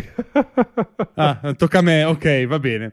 Comunque dai, nel complesso possiamo dire che il tuo quest'anno, eh, tra alti e bassi, comunque l'hai portato a casa in modo dignitoso. Cioè, ci sono dei, dei, dei lati positivi, i lati negativi ti hanno lasciato un po', come si può dire, del lavoro da fare, da studiare, da imparare, diciamo, più che altro da quello che, che ti ha dato questo nuovo anno. Hai imparato molto, diciamo. Invece il mio era nato con uh, l'anno del miglioramento. Io ho fatto dei miglioramenti, ragazzi, incredibili. Beh, a parte gli scherzi. Dunque, allora, il primo, mm, la prima cosa a cui ho pensato, che quello che pensiamo tutti, è lavorare di meno e guadagnare di più. Come è andata? Non è andata proprio benissimo, nel senso che non ci sono riuscito, ma non mi aspettavo niente di meglio. Cioè, ci, pro- ci ho provato, ma non ho preso le. Non, non c- in parte sono riuscito a farlo proprio per delle piccole cose che sono riuscito a delegare. In qualche modo ne ho guadagnato, ma in linea generale, in effetti, ho mantenuto la posizione, che è già qualcosa. Infatti, appunto, io te lo stavo per dire. Nell'ultimo periodo, da libero professionista, già andare pari con l'anno precedente, vista vista la situazione, è non è qualcosa. male. Esatto. Adesso che mi ci devi pensare, ho un po' perso di vista con il passaggio che sto facendo da Notion a Promemoria e eh, Note alla coppiata. Eh, mi sono perso un po' di vista l'andamento che mi ero fatto eh, trimestrale per vedere il fatturato. A naso dovrei essere andato sulle aspettative che mi aspettavo cioè sulle aspettative che mi ero impostato, quindi mi pare di aver messo una, un aumento di percentuale minimo rispetto all'anno scorso, dovrei esserci riuscito a, ad arrivare in qualche modo, se non sono lì, però sono lì vicino. Comunque diciamo che in linea di massima la, la posizione è stata mantenuta ed è già qualcosa di veramente positivo secondo il mio punto di vista. Prossimo anno ho i miei dubbi di riuscire a farlo, lo metto già adesso in conto che il prossimo anno sarà un po' più dura, però ne parleremo per quello che sarà la previsione per il prossimo anno. Quest'anno sono riuscito a fare quel famoso passaggio che vi avevo raccontato, che ormai era diventato necessario. È arrivato questo famoso MacBook Air 13 pollici M2, che direi che ne sono ampiamente soddisfatto, oltre le mie aspettative. Praticamente non so neanche più cos'è una presa elettrica fra poco, perché non lo collego praticamente più alla, all'elettricità. Questo va avanti in continuazione. Considerate che in questo momento, oltre a registrare, visto che comunque tiene tanto così la batteria, mi sono pure lanciato avendo una piccola lampada lampada a LED appoggiata sullo schermo che viene alimentata dal Mac, quindi non è neanche in presa elettrica, cioè siamo a questo punto. In ogni caso, lo spunto del MacBook Air mi ha dato anche la possibilità di creare un video che ne parla, nel senso che ho fatto una, una specie di piccola recensione di come lo farei io da architetto, e di fatti è molto tagliato verso quello che potrebbe essere un possibile utilizzo del MacBook Air nell'ambito dell'architettura e devo dire che per le mie aspettative ovviamente è, un, è uno dei primi video che ho fatto un po' più più eh, diciamo elaborati rispetto agli altri video che ho fatto. Un po' più leccato mettiamola così. Leccato esatto un po' più leccato. Per, ma perché volevo un punto uh, volevo fare una certa cosa ci sono riuscito. A me eh, per me è soddisfacente eh, non è che punto a tanto più in alto secondo me da lì in avanti si può migliorare in qualche modo ovviamente con l'esperienza vi discorrendo però sinceramente è un livello molto valido per, per, per, per i miei mezzi per quello che posso fare io con i miei tempi eh, i miei tempi che tra l'altro si sono rispecchiati tranquillamente perché l'ho registrato ad agosto ed è uscito a novembre praticamente. Un po' l'ho lasciato bollire, un po' volevo fare delle, una cosa fatta bene e non ho avuto anche tempo d'altra parte, però comunque per i, miei, per i miei standard è stato un successone. Le visualizzazioni miracolosamente sono arrivate a tre cifre e quindi tantissima roba per quanto riguarda il mio canale che tutto sommato non è così curato come il podcast, come vi ho sempre detto, ho tante cose da fare nella vita, la parte finale che perde un po' i pezzi in tutto questo casino che sto facendo è appunto la parte della registrazione eh, che eh, piano piano sto migliorando, non avrò un workflow eh, dei migliori, però insomma incomincio ad avere le idee un po' più chiare di dove poter tagliare e migliorare la questione. Quindi anche sotto questo punto di vista sono molto soddisfatto, ho imparato delle cose sull'editing qualche trucchetto qua e là perché eh, ovviamente andando a cercare di arrivare a un certo livello eh, bisogna anche capire come arrivarci, no? È un po' come spiegavi prima, dovevo insegnare a me stesso come arrivare a un certo risultato in qualche modo ho imparato, perché alla fine si tratta di questo, perché finché lo vedi dice sì, vabbè, è una cosa semplice, sì, allora falla quando la fai capisci che in effetti ti sembra semplice a vista, ma in realtà dietro c'è tutta una lavorazione che richiede appunto fare un video di soli 12 minuti, perché alla fine è saltato fuori un video di 12 minuti e ho imparato qualcosa, tra cui iniziamo, eh, si vedeva benissimo, ma la cosa non mi interessava assolutamente nulla, anche perché sono alle prime armi, leggevo alla grande. Non sono come adesso che vado a braccio, sarà probabilmente la telecamera, sarà che probabilmente avevo veramente tante cose da dire in quel video, perché sono 12 minuti, ma sono 12 minuti decisamente condensati e avevo bisogno di uno script per seguire anche perché c'erano anche dei dati tecnici, quindi non è che potevo tenerli tutti a memoria. Video e audio cambiano totalmente, cioè un, un discorso è parlare appunto a braccio come stiamo facendo noi e parliamo anche per tanto tempo abitualmente, ma Sì. Eh, chi ci ascolta presumibilmente lo fa in, tenendo solo l'orecchio attento eventualmente e non anche la vista. Eh, per eh, focalizzarti su un schermo sostanzialmente e lì ci vuole un, un, approccio totalmente diverso soprattutto credo anche per lo standard che si è creato nel tempo io uh, recente- sì. recentemente nel corso dell'anno sono andato con mia moglie a vedere eh, al cinema Frankenstein Junior che boh non so è il 25esimo 50 anno dalla realizzazione, quindi mm. rimasterizzato era al cinema. Ho detto, beh, dai, facciamo questo giro. E devo dire la verità, eh, abituati a YouTube, uh, ma anche solo ai film d'azione moderni, voglio dire, o comunque ai, ai, ai, ai film Marvel e così via. Eh, ammetto eh. Mm, che eh, ehm, da quel punto di vista lì, e non so, l'inquadratura che via, va avanti pian pianino, ma io eh, dicevo, eh, ma non, non, finisce mai. Cioè, eh, l'apertura di Frankenstein Junior è l'inquadratura che va verso il castello, ok? Ma si mette dei minuti ad andare al castello. Io ah, non sì, così, sì, ma certo. quindi? è vero, e bisogna tenere un po' eh, alta la, l'attenzione, ma eh, potete anche vederlo tranquillamente. È una cosa che sto facendo recentemente con mia figlia. Gli sto facendo vedere la saga di Guerre Stellari e sono partita da quelli centrali. E vedere la differenza anche da quello che eh, conosciamo un po' meglio in questo periodo e vedere quello che era all'epoca, vedete proprio la differenza, lo, lo sentite e YouTube è ovviamente tutto partito eh, diciamo a stecca perché l'idea è quella di mantenere l'attenzione a tutti i costi, perché sennò perdi follower, perdi tutto e via discorrendo. La mia idea non era quella, ammetto, nel senso che l'algoritmo, l'algoritmo vuole, è quello, vuole, quello, vuole quello, quindi devono essere sì, contenuti sì, incalzanti e, e, e comunque più io ti trattengo, più sono, chiamiamolo così, ricompensato. Eh, per cui è ovvio che, eh, che, appunto un business dell'attenzione eh, che ha i suoi pro. Da un è certo terribile. Io continuo a ripetere, eh, la sintesi è sicuramente utile. Quindi sì. fare queste cose, cioè noi ci possiamo permettere appunto di chiacchierare, di, eh, di perdere tempo, mettiamola così, a, a, prescindere che probabilmente io lo faccio di sicuro, molti lo faranno di sicuro.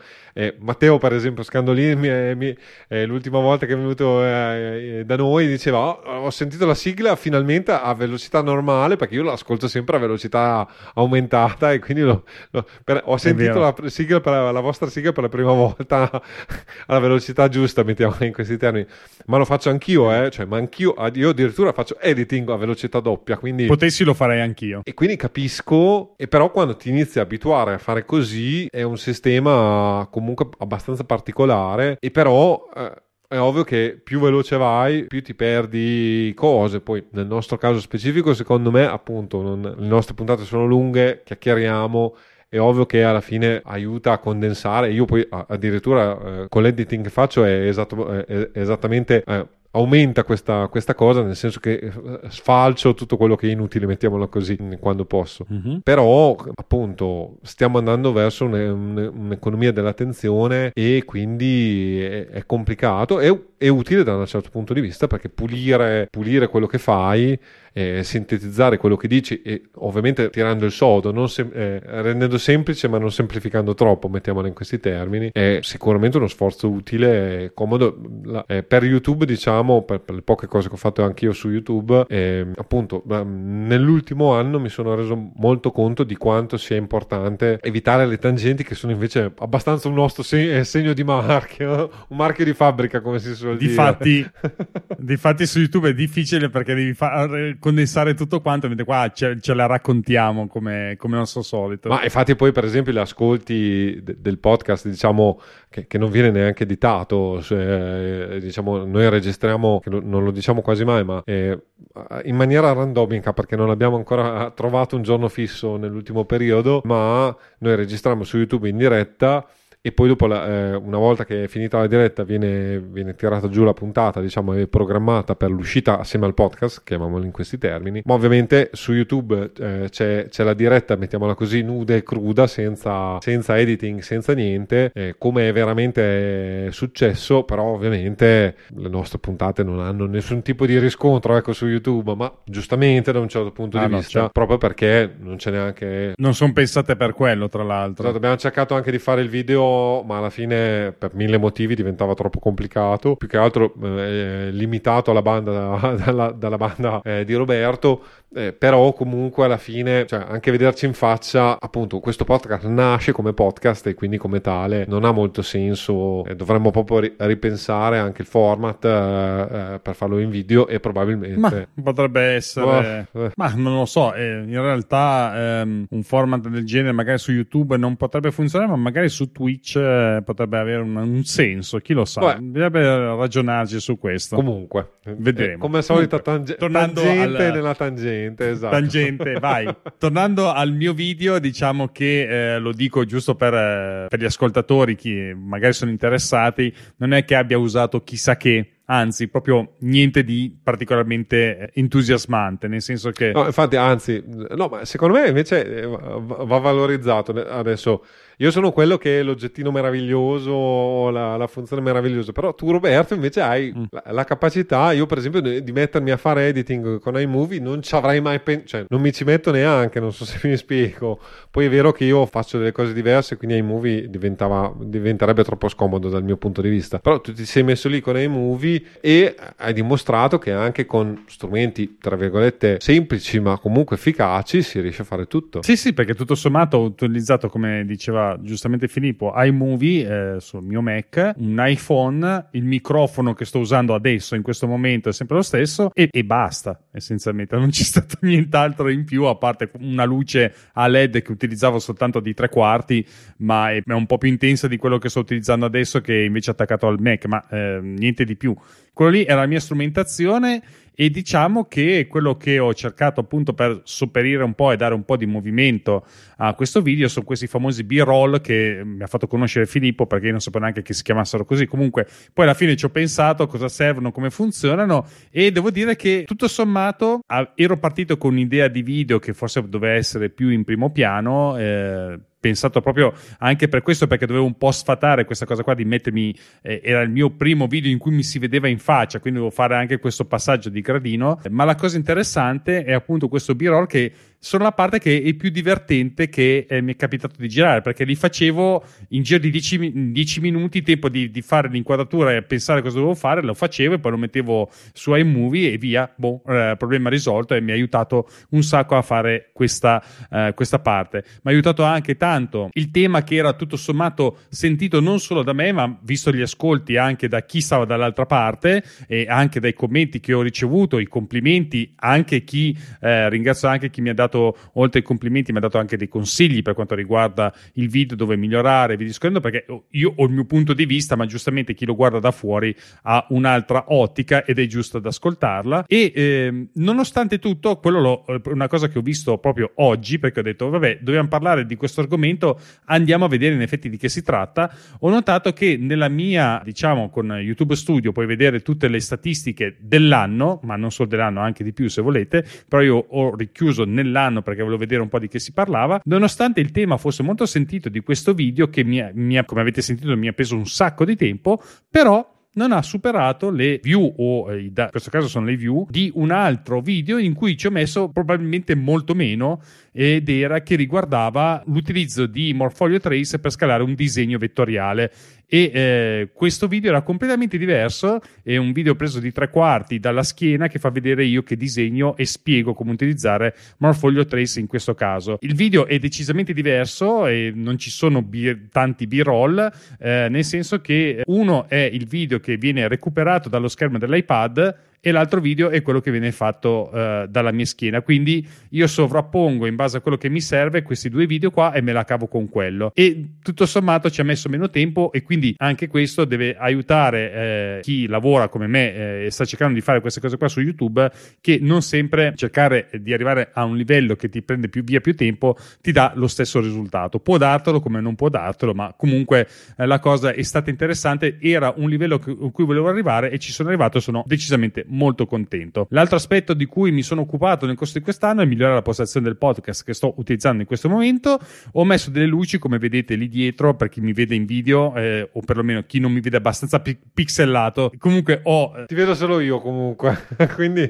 esatto. Diciamo che ci sono al, sulle, sui pensili eh, che ci sono all'interno di questa stanza sono state montate delle luci eh, LED per illuminare la stanza in modo molto più omogeneo e poi eh, ho aggiunto una luce, questa qua che vi parlavo prima, che viene al- alimentata direttamente dal Mac. Eh, questa è una lucetta che serve appunto quando si fanno i video, spiegano in tutti i tutorial che hai bisogno di una luce d'ambiente da tutte le parti, qualcosa di tendenzialmente morbido, chiamiamolo così, e poi hai bisogno di una luce di tre quarti che ti, ti illumini il, video, il volto, perché in effetti cosa succede? Che ti rimane piatto perché tutte le luci che ci sono attorno ti rimane scura. La, la sfiga vuole che avendo gli occhiali occhiali c'è sempre il riflesso eh, sì. che io tendo a tenere la testa bassa e non si vede, com- eh, come faccio vedere a Filippo, però come alzo un po' la testa batte subito sulla lente e si fa vedere. No, eh, gli occhiali sono tremendi, non c'è niente da fare. Pazienza, ce ne faremo una, una ragione e pazienza. Il tavolo è stato sostituito, mh, mm, nel senso che eh, avevo un tavolo forse un po', un po', più diverso, un po' più grande, eh, l'ho ridotto, nel senso che avevo un tavolo con un piano da 100 x 60, utilizzo quello perché per fortuna io sotto, su, in questa postazione anzi sto anche abbastanza largo, forse un po' più piccolo, però starei anche meglio. Diciamo che ho, tiene il braccio, ho il mixer sulla sinistra, sul destro l'iPad se mi serve per prendere appunti, davanti ho il mio, eh, mio portatile che eh, è di fronte a me e quindi non è che occupi chissà tanto. Rialzato però. C'è ancora abbastanza spazio. Sì, è leggermente rialzato perché ha uno stand che lo tiene leggermente alzato, ma è uno stand che mi porto dietro anche quando lavoro tanto da remoto e quindi quando lavoro su, su un tavolo qualsiasi che non sia la mia scrivania me lo porto dietro in modo tale che sta un po' più inclinato inclinato, non devo tenere la testa in, troppo inclinata e mi faccia male al collo. al collo. Un'altra cosa, ho fatto pi- qualche piccola aggiunta che è essenzialmente un panno di peltro, che dovrebbe essere questo il materiale che è stato poggiato sul, sul tavolo, essendo di legno ed essendo laccato, ovviamente qui rimbalza tutto quanto come se non ci fosse un domani e poi ho messo un pannello self-made ovviamente giustamente perché l'ho visto l'ho visto perché devo, l'ho visto qua appoggiato sul, sul, tavolo ma forse non so se l'hai visto nell'ultima versione perché questo era rivestito Nero, con una, puro, un tessuto grigio no esatto. Esatto, esatto, rivestito e appoggiato qua sul, sul, sul, mio fronte in modo tale che le onde sonore possano rimbalzare un po' meno perché io sono in un angolo di una stanza. Aiuta tantissimo il microfono che non è di quelli condensatore e conseguentemente eh, essendo di quelli dinamici becca le onde fino a un certo punto, quindi devo far proprio risolvere la questione qua intorno e risolto anche con un piccolo tappeto che ho messo sotto i miei piedi perché anche in questo senso rimbalzano un po' tutto quanto e decisamente per quello che ho io qua ho fatto dei gran miracoli e funziona bene, insomma la, la qualità auto, eh, eh scusate, la qualità audio non è male, è accettabile e quindi tutto sommato sono molto soddisfatto e continuo a dire anche grazie al, agli indizi che mi ha dato eh, Matteo Scandolin che è stato veramente di grandissimo cuore, mi ha aiutato sotto questo punto di vista sia dal, dal punto di vista dell'equalizzazione del, del, mixer ma anche dal punto di vista dell'intervento in seconda battuta eh, con eh, diciamo dei,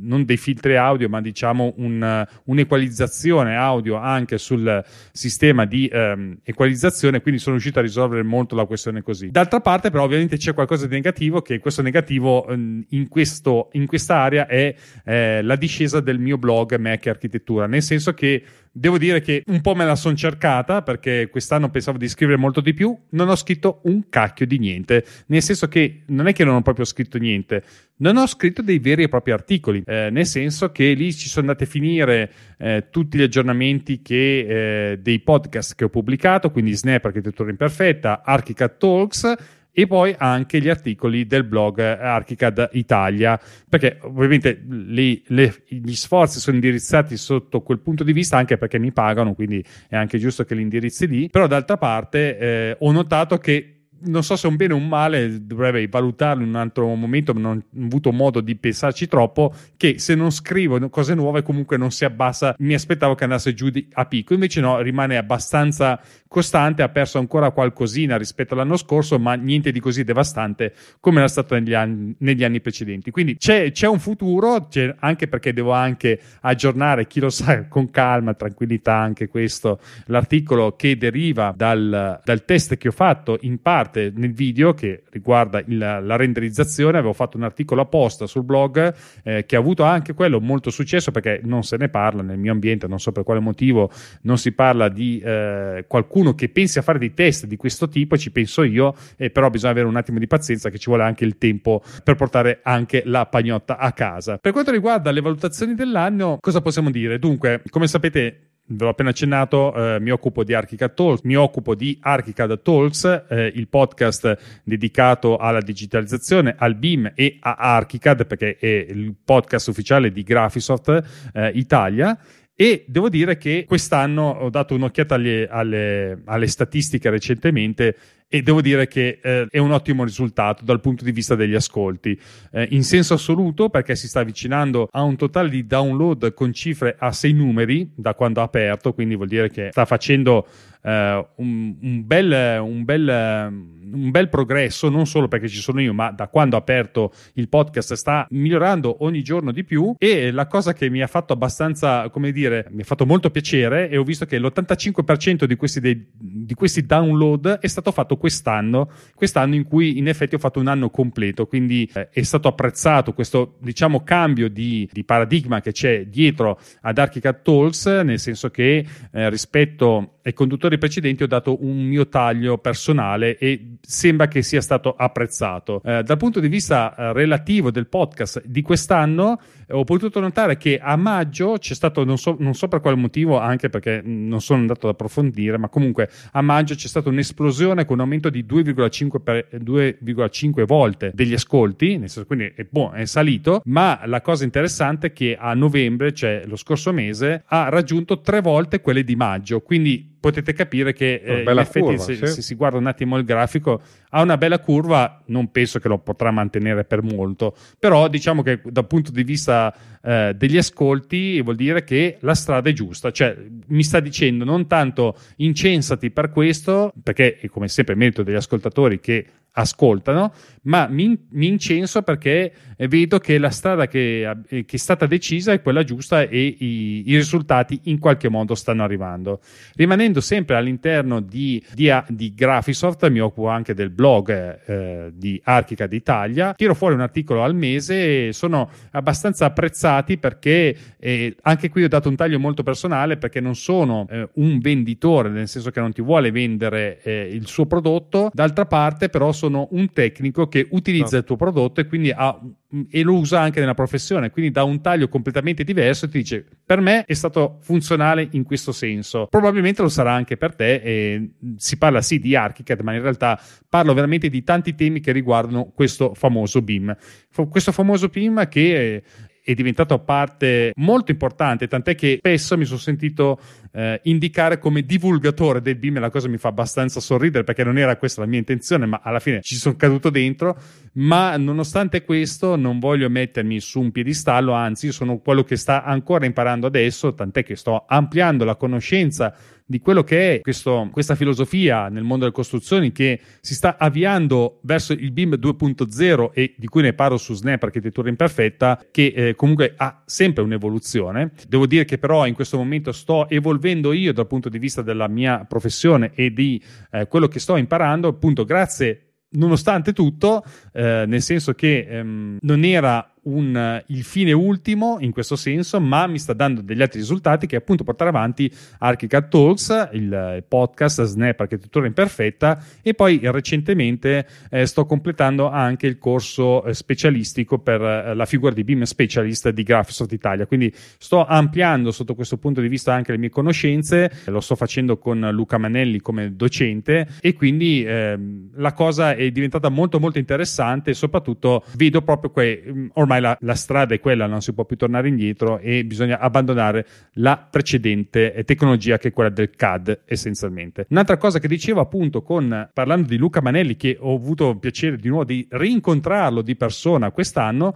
ho trovato anche ho incontrato anche altre persone direttamente, ho potuto parlarci di Snapper che sono praticamente chi segue il, il mio podcast, ne cito due giusto per dare dei nomi che è Diego Bortolato, architetto anche lui, e poi l'astro nascente del BIM che è Mario Napolitano Napolitano, che è una persona molto giovane, ma decisamente molto, molto preparata, che mi fa molto piacere. Mario Napolitano, quando riusciamo, ci vediamo una volta al mese, non sempre, e facciamo un pranzo insieme, ci scambiamo quattro chiacchiere sul BIM e non BIM, ed è stato molto, molto divertente. E poi, ovviamente, il pranzo con Filippo, di cui la grigliata, la grigliata. abbiamo fatto partecipe, la grigliata con Filippo, eh, di cui vi abbiamo fatto partecipe in qualche modo, perché dopo la grigliata abbiamo fatto anche la puntata insieme, che è stata veramente divertente. Però eh, diciamo che mh, dietro a, quest- a, questo mondo che vi ho appena raccontato, comunque non è stato così tutto semplice come sembra, perché poi alla fine da fuori sembra tutto bello, semplice, scintillante, tutto perfetto, la tua vita è una figata e via discorrendo. Arrivano anche a me le legnate, è arrivata una bella legnata Uh, intorno a giugno è stata abbastanza, abbastanza tosta quest'estate perché, ve lo dico sinceramente, non me la sono goduta quest'estate, nonostante sia venuto Filippo, ma non è per quello, e che non avevo la presenza d'animo giusta per godermi tutto quanto come dovevo, nel senso la, quella giornata che ho passato con Filippo è stata bellissima, è stata molto spensierata, mi ha aiutato tanto, però nel corso dell'estate è stata veramente difficile l'estate perché ho dovuto fare una valutazione profonda, chiamiamolo così, del, della vita che stavo trascorrendo, è una uno di quei momenti classici dove io, a me piace parlare molto per, per senso figurato, dove ti dici, mm, ti svegli e dici, cazzo, sto veramente bene. Cioè, posso dire che la mia vita è non dico perfetta, ma sono nel punto in cui volevo Tempo che finisci la parola, arriva uno, ti dà una bastonata sulla pancia e ti piega in due perché è così che funziona. Giuro che è andata così in senso figurato, ma la, il risultato è stato quello, nel senso che ho dovuto rivalutare tante cose della mia vita a tutti i livelli e eh, francamente non so se ne sono tanto fuori, ma diciamo che la situazione complessiva mi è molto chiara e come in tutte le situazioni complessive, nel momento in cui ti prendi, eh, come si può dire, prendi coscienza di quello che è, ovviamente ci sono eh, dei pro e dei contro, delle cose le puoi mettere a posto, delle cose te le devi fare andare bene e devi cercare di eh, fare in modo che ci siano meno danni possibili nella tua vita e altre cose purtroppo non si possono cambiare, quindi c'è poco da fare. Non ne sono ancora come so dire, fuori completamente perché con una cosa del genere ci vuole un po' di tempo. Devo dire che la mia idea è che forse questo dicembre me la passerò meglio come vacanza rispetto a eh, quella di agosto, eh, probabilmente riuscirò a riposarmi un po' di più, a tirare un po' di più il fiato. Vi dico veramente che io a settembre ero senza forze perché era stata un'estate completamente difficile e avevo davanti tutta la parte di, eh, dell'autunno. In questo momento mi sento altrettanto stanco, ma te- un'altra diversa stanchezza, nel senso che so cosa mi attende. E, eh, diciamo che eh, è una cosa che, eh, mettiamola così, ho subito quando ero più giovane, però questa volta ho gli strumenti, però d'altra parte ho anche tante altre cose da fare ed era particolarmente difficile. Ma in ogni caso, chiusa questa parentesi che, come vi dicevo, non è tutto um, scintillante da fuori, questo vale per tutti, nel senso che eh, sì, l'erba del vicino magari può sembrare più verde, ma se vi mettete dalla loro parte vedete che le foglie magari sono marroni, non sono verde come le fa vedere a voi. Eh, recentemente ti ho girato una frase mitica, l'erba dei vicini è sempre più verde perché è concimata stronzate. che mi ha fatto ridere un esatto. sacco, e, però è perfetto ed è giustissimo e, è una citazione che ci sta e ogni tanto arrivano queste pillole da Filippo che mi mettono sempre di buon umore. Comunque grazie Filippo. Anche lì eh, non, non è farina del mio sacco, è semplicemente la, la, la, traduzione letterale del libro che sto leggendo. è vero, è vero.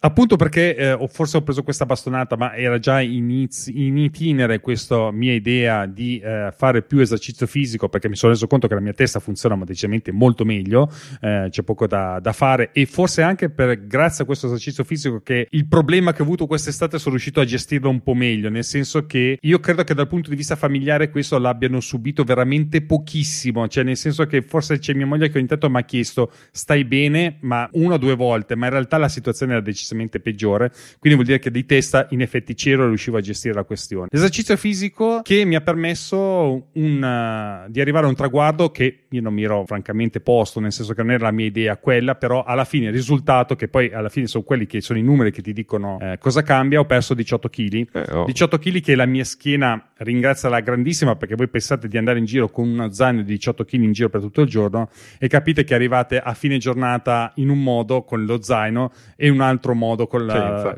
senza. senza. zaino a fine giornata. Vi viaggiate in un altro modo. Questo è, è una fortuna, nel senso che probabilmente il mio fisico ha iniziato a rispondere all'esercizio fisico che facevo già dall'anno prima. Eh, l'anno prima devo dire che non ho avuto particolari eh, risultati, era molto altalenante, rimanevo sempre più o meno fisso lì. Invece a un certo punto ha preso, deciso, ha iniziato a scendere anche in concomitanza del fatto della testa che mi ha detto, senti, ma che ne dici di, di sentire un po' lo stomaco eh, per capire se sei pieno o no e quando è ora di fermarsi e non mangiare per golosità, ad esempio. E questo mi ha permesso di, di far scendere il, la bilancia di tanto e una cosa che mi, mi, ha fatto abbastanza ridere è che sulla mountain bike che utilizzo eh, per andare in giro in bici c'è la forcella anteriore che è ammortizzata e che si regola appunto sul, sul peso. Quindi mi ha fatto abbastanza ridere farlo girare, da, farlo abbassare piano piano e anche questo dà un bel risultato e anche dal punto di vista eh, visuale, non solo dal punto di vista fisico. Eh, da cosa siamo partiti? Eh, a parte gli esercizi che faccio praticamente, mi sono imposto proprio recentemente di fare esercizio fisico come se fosse un lavoro fa parte del mio lavoro, nel senso che prendo una parte del, dell'orario lavorativo per fare esercizio fisico perché quello mi aiuta a fare il lavoro meglio. Quello l'ho notato perché, ad esempio, mm, non solo dal punto di vista di testa che ci metto di meno a fare le cose perché i collegamenti arrivano prima, anche eh, una parte del mio lavoro va anche in cantiere, quindi c'è anche del movimento e conseguentemente il, anche riuscire a muovermi più agilmente e arrivare, vedo anche a chi mi segue che non ce la fa perché non dico che corro corro sui ponteggi, ma poco ci manca. Quindi sono decisamente più agile, eh, riesco a vedere le cose prima, faccio tutte le cose prima e questo è, aiuta davvero tantissimo. Comunque, parte tutto un, un, po' dall'esercizio fisico, come vi dicevo, faccio una volta sì e una volta no mm, durante il, la settimana, nel senso che un giorno gli dedico non è che è tanto tempo, eh, perdo mezz'ora, tre quarti d'ora con la doccia e questo qui è il mio lavoro fisico ogni eh, un giorno sì, un giorno no. Adesso ho aggiunto anche sulla parte no 10 minuti di esercizio fisico giusto per per tenermi in, in, allenamento, però non è niente di particolare, sono tutti, io lo chiamo allenamento funzionale perché tutto questo alla fine è nato da un problema che è saltato fuori due anni fa, che è arrivato dalla mia schiena, che mi ha detto ok, basta, non ce la faccio più, adesso la pianti, ti fermi tre giorni a letto perché questo qui è quello che mi ha fatto fare, eh, perché alla fine era un'ernia, è uscita probabilmente molto poco, mi è andato a beccare proprio i nervi che servivano, quindi non riuscivo a muovere, non riuscivo a dormire e ho detto dall'epoca, ho detto ok, basta così, va bene. Ho, ho toccato il fondo, la mia schiena mi ha detto che va bene per questa vita hai dato, nel senso che ti sei divertito fino adesso, adesso non puoi più divertirti, mi ha detto, adesso la pianti perché se no non riesci più a arrivare magari a 80 anni in piedi. E conseguentemente eh, un po' è arrivato da questo, dalla costanza di uh, fare questo esercizio fisico e d'altra parte utilizzo questa mountain bike che ho riscoperto piano piano, anche, anche grazie a qualche consiglio di qualche amico snapper che tra l'altro ha anche eh, intervistato e questo mi riferisco a Michele Bondanelli che ho conosciuto grazie ad Archicad Talks e poi è anche lui podcast, ci siamo siamo sentiti sui rispettivi podcast, quindi eh, capite che anche eh, conoscere nuove persone ti apporta, ti migliora tutto quanto, quindi devo ringraziare quest'anno anche per questo, non solo perché li ho visti di persona, ma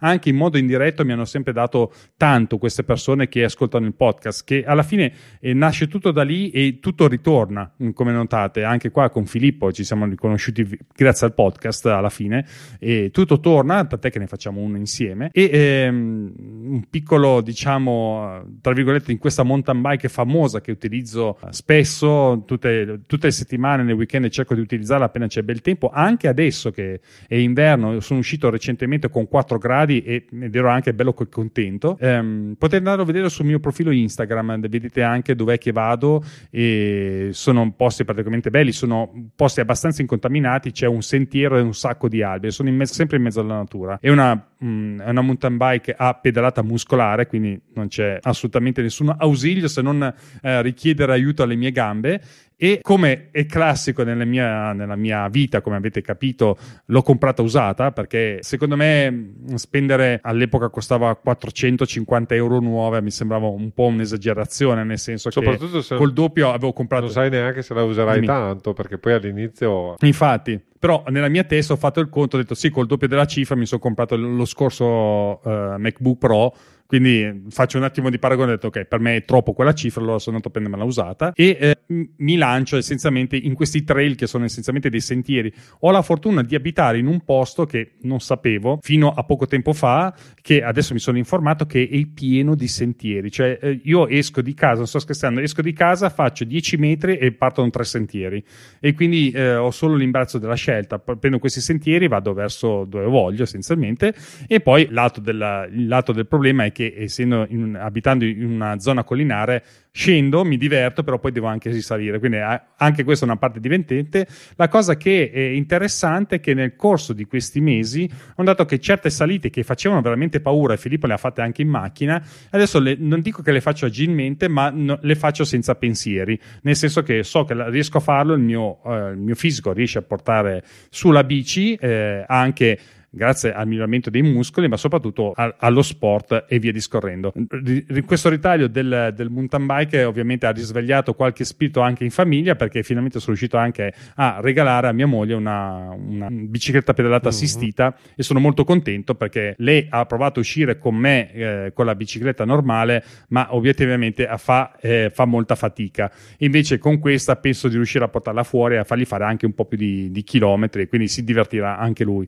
Ultima una chicca che questa la dico sempre a tutti quelli che mi guardano dimagrito così. C'è stata anche mia suocera che mi ha detto sei dimagrito troppo, pensa, mi ha detto addirittura quello, ma in realtà sto benissimo, nel senso mi sento molto bene. Mi, pre- mi, prendevo in giro l'anno scorso dicendo che ho la tartaruga io sulla pancia, soltanto che è girata dall'altra parte, cioè dalla parte della pancia, cioè quindi c'era la pancia. Invece adesso finalmente incomincio a rintravedere un po' di eh, muscolatura degli addominali e la cosa mi fa molto piacere perché ci sto anche lavorando un po' sopra. Comunque questo ovviamente non basta solo lo sforzo fisico perché non è che puoi fare lo sforzo fisico e andare a casa a farti un 200 grammi di, di, pasta. Sto mangiando effettivamente un po' meno. Ovviamente in famiglia mi additano tutti, ecco, non mangi per mantenere la linea e vi discorre. In realtà è che a un certo punto arrivi che si tratta semplicemente che lo stomaco incomincia ad auto um, a riprendere le sue dimensioni normali. Nel senso che se tu mangi tanto, il tuo stomaco chiede sempre tanto.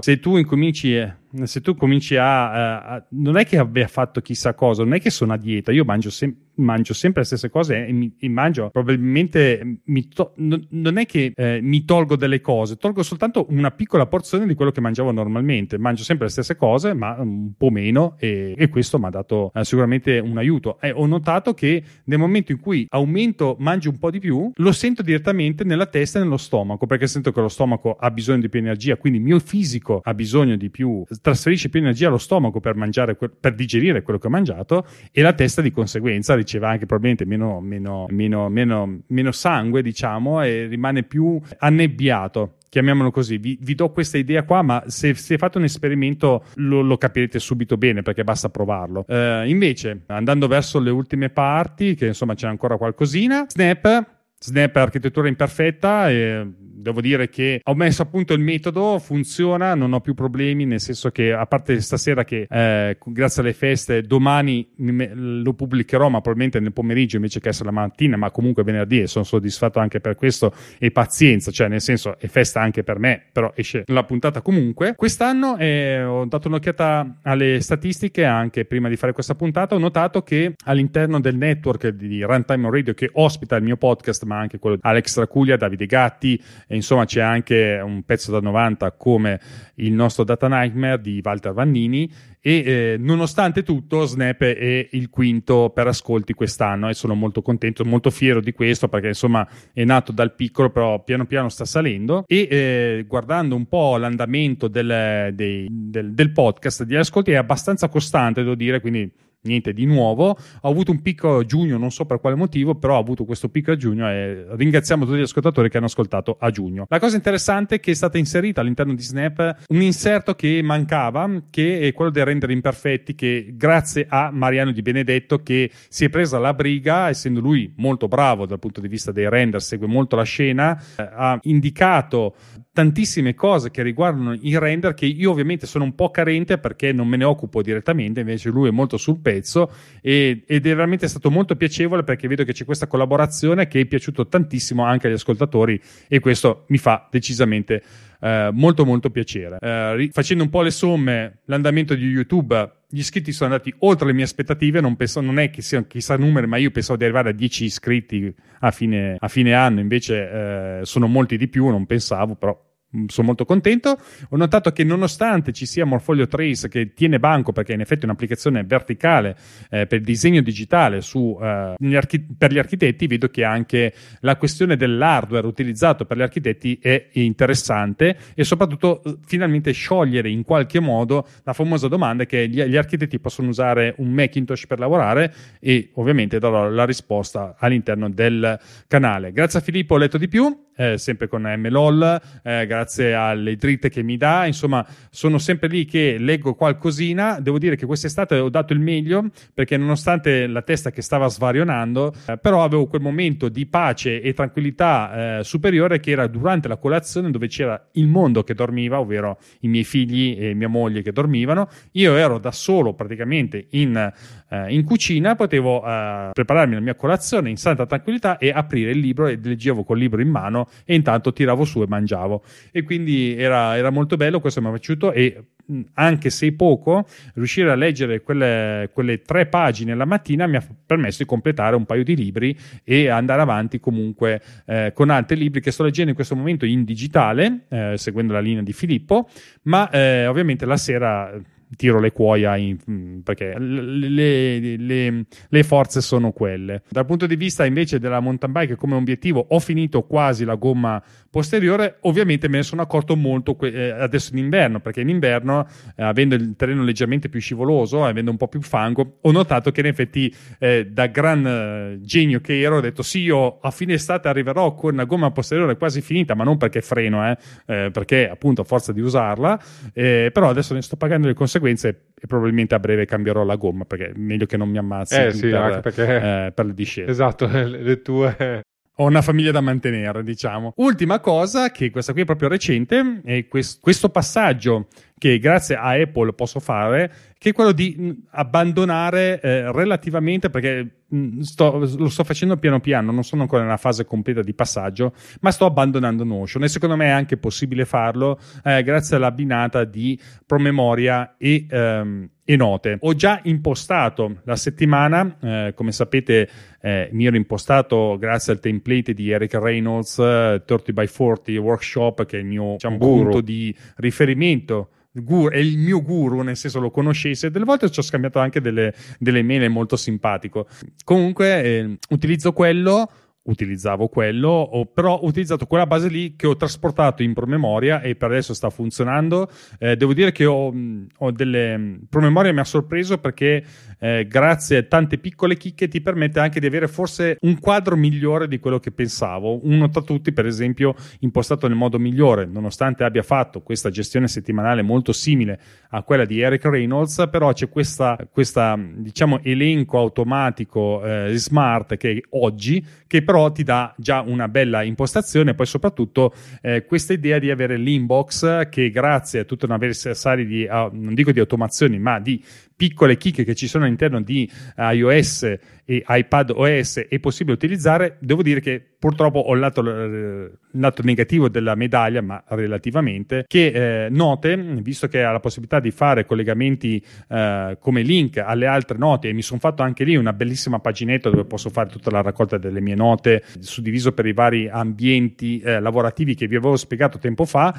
che avevo su Notion, adesso l'ho riportato di là, ma avendo il sistema operativo eh, del desktop indietro non posso usare il link, ma è una cosa di poco conto perché comunque in realtà questa situazione della pagina di riepilogo ti viene comoda perché ce l'hai subito davanti con eh, i sistemi come iOS e iPadOS, ma eh, invece con il Mac che hai l'elenco a sinistra che non ti occupa troppo spazio e lo puoi richiamare in qualsiasi modo, ho fatto la stessa cosa e così me la sono cavata, nel senso che sulla sinistra ho una specie di eh, raggruppamento con le cartelle e sottocartelle che anche queste sono novità che ha, messo, eh, che ha messo Apple, di cui probabilmente forse io in prima persona non gli ho dato il giusto peso, ma che in questo momento devo dire che tanto di cappello, c'è soltanto come dicevamo con Daniele Borghi, manca soltanto uh, la notazione markdown in note e io veramente per me Note ha vinto su tutto perché tra le altre cose una cosa che in Notion manca, anche se Filippo mi aveva dato il barbatucco per poterlo sfruttare, è l'annotazione a penna, che io utilizzo tantissimo, delle note. E, e, e, una cosa che è interessante, che non so se avete mai provato, ma se voi fate le note, se prendete le note con la vostra scrittura, potete anche ricercare delle parole all'interno della vostra scrittura e le trova, eh, perché ho fatto un, un, bel po' di esperimenti e perché io ho delle notazioni molto lunghe, perché magari sto guardando un corso come quello di, di Beam Specialist che sto facendo, oppure per dei lavori che magari è un'annotazione che continua nel corso degli anni eh, de, scusate, degli anni, dei mesi, una notazione che continua nei mesi e quindi mi viene comodo riuscire ad andare a beccare, che ne so, anche solo la data o eh, un argomento specifico che io mi sono notato a penna normalmente come se facessi su un foglietto, invece di, ti permette di fare una ricerca avanzata. Io direi che abbiamo concluso queste due ore di registrazione, direi che i nostri ascoltatori avranno il sangue che esce dalle orecchie, dalle orecchie anche, anche tu immagino ad ascoltarmi, ma volevo chiederti se avevi qualche domanda, se no passavo direttamente alla chiusura della puntata. No, allora direi che possiamo andare effettivamente in chiusura più che altro perché sei stato molto chiaro, eh, quindi devo dire la verità, appunto, eh, ti ho ascoltato volentieri proprio perché alcune cose le avevo già lette, ma, ma volevo, eh, ma volevo eh, capirle meglio dalle, dalle, tue stesse parole, certo. così. E appunto a questo punto, visto che comunque un po' di tangenti le abbiamo prese come il nostro solito, abbiamo fatto bene a spezzare in due la puntata. eh sì, ma come mi aspettavo, perché col tema dell'anno eh, parliamo veramente eh, come se fossimo davanti a una birra con tanti ascoltatori che ci ascoltano e io e te che ci raccontiamo come è andata e magari anche i nostri ascoltatori ripensando al loro anno, magari pensano le stesse cose, magari danno degli spunti, magari si, si avvicinano a quello che è successo a noi e magari trovano anche una strada da percorrere un, un, indizio e quindi può essere utile per tutti quanti. E quindi penso che a me piace molto il tema dell'anno perché da quando è stato introdotto l'anno scorso mi sono molto divertito l'anno scorso e mi sto divertendo ancora quest'anno, quindi penso che si rifarà anche il prossimo anno. Ma direi che davvero direi di concludere qua perché sono due ore e siamo anche un po' stanchi. Sarà un po' noi, meno di due ore alla voi... fine di tutta l'operazione, ma, ma, ma sì. Certo, però incom- comincia a diventare corposo, come si dice. Eh, se volete supportare questo corpo, ovvero il podcast, eh, sapete come fare? Una bella recensione se volete, non è obbligatorio, bastano anche un sacco di stelline, probabilmente in numero dispera e superiori a 4, quindi cercate di trovare la soluzione. E eh, se volete invece scriverci due righe per eh, sapere come va, se abbiamo risolto oppure avere qualche idea, indizio di come abbiamo risolto noi e magari vi può tornare utile o anche semplicemente dirci anch'io ho passato un anno così, ve lo racconto, trovate ovviamente eh, il link all'interno del nostro episodio e io ve lo dico qua a, a voce, potete scrivere tutto quanto a scrivi.a-2podcast.it. Se volete fare una recensione c'è una guida che ha fatto Filippo e invece eh, non so su questa puntata se troverete tutto quanto, ma diciamo che in linea di massima troverete come sempre i link di, degli strumenti o delle cose di cui abbiamo parlato all'interno dell'episodio. Potete andare a visitare tutto quanto in a2podcast.it slash 75 dove ci potete trovare il sottoscritto partendo dal mio blog che nonostante non sia cresciuto però è il punto di riferimento da cui tutto è partito e vi rimando lì perché praticamente c'è scritto tutto lì eh, o, perlomeno è raggruppato tutto lì, lo trovate all'indirizzo mark.net.wordpress.com e il sito si chiama Mac e Architettura. Invece Filippo, dove lo ascoltiamo? o dove lo vediamo? Mi trovate su avvocatimec.it e segnalo, giusto perché a Roberto fa sempre piacere, quindi io lo dico, è, è, è ripartito il mio piccolo podcast compendium dovrebbe rimanere a cadenza mensile almeno per un po' mettiamola in questi termini adesso ho ne parleremo nella prossima puntata. Ho dei programmi per il, il 2024, vediamo, vediamo, come andranno, mettiamola così. Andatevi ad ascoltare Compendium che con l'ultima puntata che, in cui stiamo parlando adesso era molto interessante il tema, l'ho ascoltato molto molto volentieri e ovviamente... Co- lo sentite anche voi, ha dato degli spunti di riflessione su cui riflettere. Io non so se dirvi se ci sentiamo tra due settimane, ma sicuramente vi possiamo dire una cosa, ovvero passate tantissime belle feste di buon Natale, divertitevi, riposatevi, fate un sacco di regali, pensate anche a noi se vi capita, che insomma ci fa sempre piacere, e magari anche a Capodanno, come sempre, passatevela bene, non esagerate, non alzate troppo il gomito perché poi la pagate il giorno dopo o anche i giorni dopo se non fate cose troppo eccessive. Noi come sempre cercheremo di dare una programmazione per due podcast che non vi abbandona, eh, ci saranno un sacco di cose che vi terranno probabilmente incollati, ma sicuramente ci sarà un'altra puntata che vi sta aspettando lì, che sta per friggere perché la registreremo a breve, eh, che inizierà l'anno, che dovrebbe essere l'8 gennaio, mi ricordo bene, Filippo, sì, l'8 gennaio. 8 gennaio, sì, è un lunedì. L'8 gennaio ci sarà la nuova puntata dove vi faremo essenzialmente la raccolta di quello che vorremmo fare noi per il nuovo anno in cui saremo, che per adesso lo vediamo là col binocolo. Io cercherò di arrivare con le ossa intere grazie al 110 cercando di arrivare a fine anno senza che nessuno mi aspetti a casa, anche se so già che almeno vi dico quattro cantieri vanno fuori dal, da dicembre con le lavorazioni e vediamo come se la cavano, adesso lì sarà un bel punto interrogativo, vedremo come andrà a finire, ci sono tanti altri bei progetti di cui vi parleremo come sempre nella prossima puntata. Per ora rinnoviamo i nostri auguri, Filippo, fai gli auguri. Auguroni a tutti, eh, mangiate il giusto e divertitevi. Noi ci vediamo da qualche parte parte su YouTube con i video, su Instagram, nel mio canale Instagram magari mi troverete che mi lancio ancora da qualche parte perché tra le altre cose non l'ho detto, uno dei miei obiettivi di questo inverno invece è mettere le ruote sulla neve e lo farò, ne sono assolutamente certo, quindi vedrete magari una pista fatta da, dalle orme della, della, mia bicicletta e poi vedete la, la, io che vi saluto e quello lì sarà il mio saluto per quest'anno, speriamo di arrivarci tranquillamente. In ogni caso divertitevi, buon riposo, buon Natale, passatevela bene e iniziate un buon anno. Ci sentiamo presto. Alla prossima.